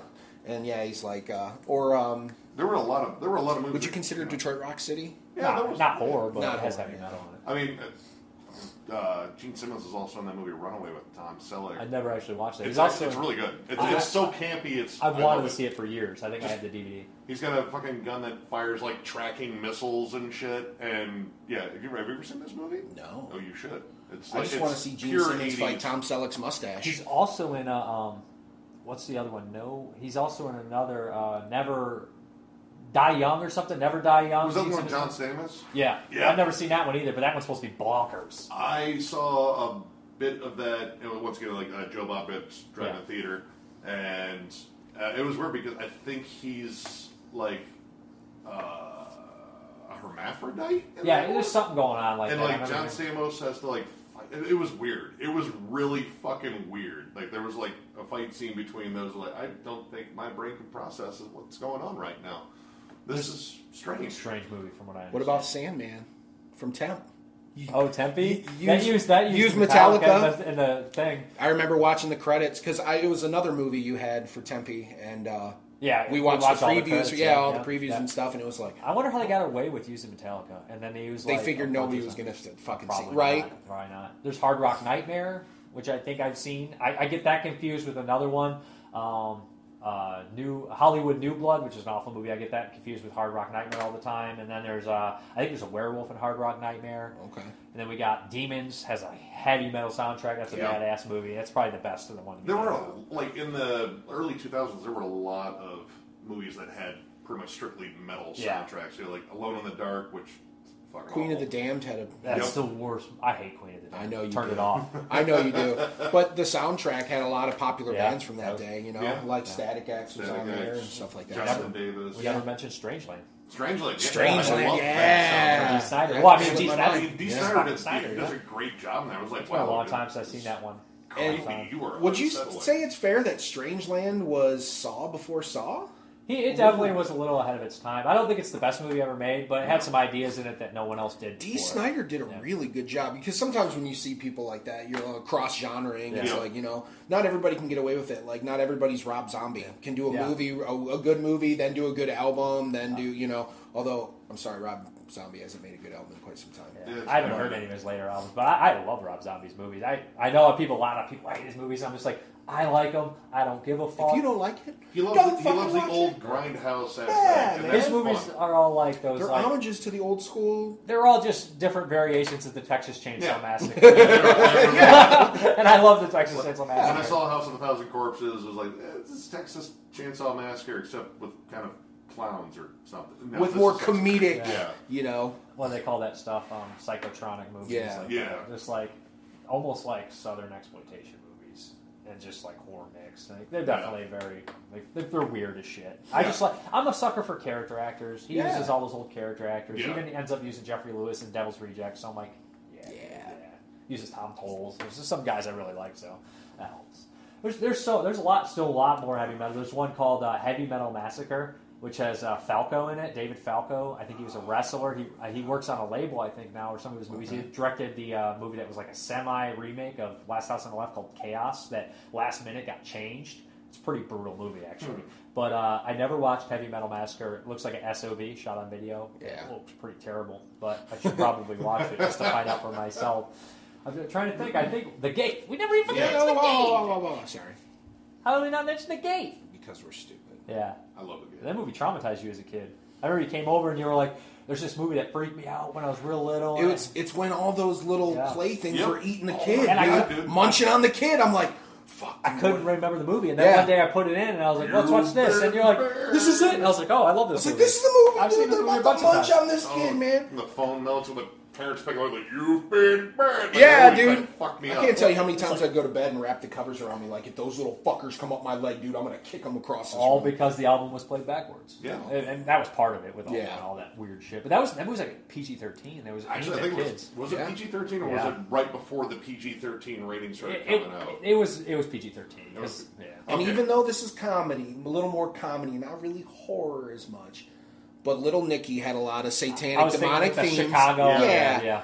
And had, you know, playing Chicago backwards, the worship Lucifer, and, you know, all the Led Zeppelin, Metallica, Slayer, you know, all the good references. I'm, I'm sure we're forgetting a handful. Oh, of, I'm uh, sure we rock and are. roll horror movies, but There's I, tons. I went off like the top of my head. I think we're Yeah. I think we hit a lot. I mean, there was all yeah. the main ones. I'm sure Yeah. maybe we've missed one or two, but Yeah. regardless, Yeah, it's a good we- genre. It's metal fun. and horror are very much linked. I do hate um, when they have metal incorporated to a soundtrack for no reason. Yeah. Yeah, they're me like, nuts. So we got four pop songs. and eh, throw this metal. song. Yeah, like when it's like during a death scene. Yeah. like, bro. lame. Yeah, like it Next. doesn't. You gotta score your movie. Yeah, dude. Or like have a nice needle drop occasionally put in your movie, not just every second. But I like if it's like like Deathgasm can use the heavy metal because it's about heavy metal and they're playing the music, so it incorporates into it. But like you're just throwing it in randomly and it has Yeah. nothing to do with the movie. It's like, so out of place. Like it's the Orphan Killer. It's or something cringeworthy like when it's out of uh-huh. place that bad. I don't hate the Orphan Killer, but I definitely hate its its sound use of soundtrack. Yeah. Terrible. And that can ruin a movie, man. It, Yeah. really can. A heavy metal cover of "Cry Little Sister" Oh. was the worst song I ever heard. Dude, that's a, was that the Manson one or? No, Cry Little Sister from the Lost Boys. Yeah, from the Lost Boys. Didn't he just cover that? They, this this was I like hope a, not. Cry Little Sister. It's like and actually the first time I tried to watch it. Where's I the cover it. of Tim Cappello's I Still Believe, God damn it? I still believe. Chains and a saxophone, and then a lot of oil. Dude, I saw a video of him not too long ago, and all he's doing, and from what it looks like, all this guy's doing is going around to like conventions held by middle-aged, old-ass ladies, taking his shirt off and playing saxophone for all these girls. Like, yeah, bitches, I still got it. Oh, I'm gonna blow my horn. Uh, who cares? You Well, know, me up, honey. I gotta go on stage. There's guy, there's people that make a living doing that. Yeah? They'll be like an Oh, extra more power to Dawn them. of the Dead, and they'll they'll go to conventions for years and tell the same stories over and again, and then people love it. Yeah. Hey, they're gonna pay for because it. Because they were close to that, you know, and ever it's just you know you were part of it, even if it wasn't the most gigantic part, you were still part of something that they love so much. What's that that line in uh, the Pink Floyd song? Would you exchange the lead role in the cage for a walk on par, a walk out, walk on role in the war or something like that? Yeah, Yeah, for a kinda- lead role in a yeah, cage? Yeah, yeah. Well, they were part of walk on role, walk on role in the war. That's Yeah. tongue twister for me. Yeah. Right? Oh, Pink Floyd. I like the Floyd. I like it a lot. My favorite album is their last one. I'm just kidding. I know people hate the last albums. It was just a bunch of excerpts. Like, why did they even brand that as an album? Uh, I bought it. It's like a lot of Rob Zombie's albums. Like these are all remix albums. There's no new music. No, No, Billy Deluxe too. Like, oh, why? because they're all remixed techno versions. But I don't really like techno. Have you seen my wife's tits? They're on the cover. Oh, I guess All right, well, let's check this I'll out. buy it. Sherry. You know, uh, this is this is Sherry. ridiculous. how, how much is it? Fifty dollars. Fifty dollars. This is oh god, it feels like a sham. Whitest kid you know. Remember that with the vacuum? Remember that the Yeah. vacuum? So this that will suck your that will rip your dick off. And then he, I'm Oh, you know, really? And then he, this is ridiculous. He's paying like fifty dollars. Do you remember the greatest whitest kids you know skit ever, Baked Beans? I don't think I. Oh that my one. god, dude. Look up. For all, I won't go into detail, but look up the whitest kids you know, Baked Beans. There's That's- also the Grapist too. Yeah, the Grapist. The Grapist. And baked beans get get baked beans gets me into tears even though I've seen it a hundred times. I laugh like a small girl every time I see it. so fucking weird. You guys want to plug your channel one more time? Yeah. Thanks for having us, Dave. Oh, I no appreciate doubt, it, no man. Thank you, man. Uh, once again, we are the Thralls of Metal, and we look really forward to being a part of the Screaming Toilet family and doing reviews for you guys, as well as continuing to update our own channel, Thralls of Metal, on YouTube. Yeah. One hundred percent. Yeah, we're, we're looking forward. Whatever you get, send us. Of course, naturally metal. You guys are a quartet too. There's four. of you. Yeah, there's Yep. two other guys. let's. The Tommy and Jam and John. and that's what we like about what we do because we all um, you know we have different areas of metal that we all enjoy maybe a little bit more so uh, than the other person so there's a good wide variety of Oh, us yeah. to give reviews Yeah, so yeah. it's not just pigeonholed into one thing You guys can have intelligent arguments. yeah absolutely Yeah, absolutely That's always good to have like a little bit of disagreement. yeah that's Oh, what yeah. ma- it would suck if we agreed on everything Like, I like it as well. I like it too. Although sometimes we'll do reviews based Yeah. on what we like, and sometimes that'll happen Yeah. and be like, I really like that part. oh, I really like that part. We finally, too." we finally got John to do a black metal. Uh, yeah, yeah, so we're And trying to switch up how we do hate it. reviews. He didn't hate it. It's like, see, you're growing a little bit. That's good. You guys got anything else to say? Uh, Nice for having you. thanks on. for Yeah. having Thank you. Yeah, Yeah, it was fun. been make sure man. make sure you subscribe. Uh, these guys will probably come back here and there. I'd like to have guests on there so we can just talk about. And bullshit. we'd love It's to fun. have you maybe Yeah. come and do review an album. I know nothing about music. It, that's, That's perfect. good. That's the blank canvas. I, it's the most honest, raw Embarrass opinion. myself. You gotta give me something. You gotta give me a concept album. Sure. With lyrics No, we'll or make, something we'll make like a compilation of stuff we all pick, like individual tracks or something. And just like get your that. opinion. Like, all right, let's Dave's see a what you lyric think. man. He likes the lyrics, so we'll have to give him All something pig that's. squeals, got it. Like, what did he say? Like it's mostly A lot of. It sounds like Norman Bates killing a pig. That's exactly it. Well, you know the sound when someone clears a clogged drain? Yeah, that. Remember Pigs, the movie? It's someone just stuck an audio recording of pigs and then put it on. I never top watched of Pigs the movie. I have it though. I know you on do. Blu-ray. Are you sure you've never watched it? Because I feel like I, I feel like you're the person I've watched Pigs. Who in the fuck else would I watch Pigs with? Did you watch Slaughterhouse? Maybe. Maybe. No, it was the one where the pigs were eating the people. They were all like zombied out eating people. Oh, okay. I'm thinking of a different. I'm Because of the farmers were like feeding them human remains, and then they got that taste for. Oh, Are you sure you're not thinking of Motel Hell where they bury him Yeah, back up down? to the neck with Yeah. the throat. and then they cook them up and feed them? Oh, okay. And where's the Yeah, pig that's a head? great movie. Yeah, yeah, Yeah. yeah. Yeah, okay. but I think we're out of here, guys. Sorry, otherwise we'll ramble forever.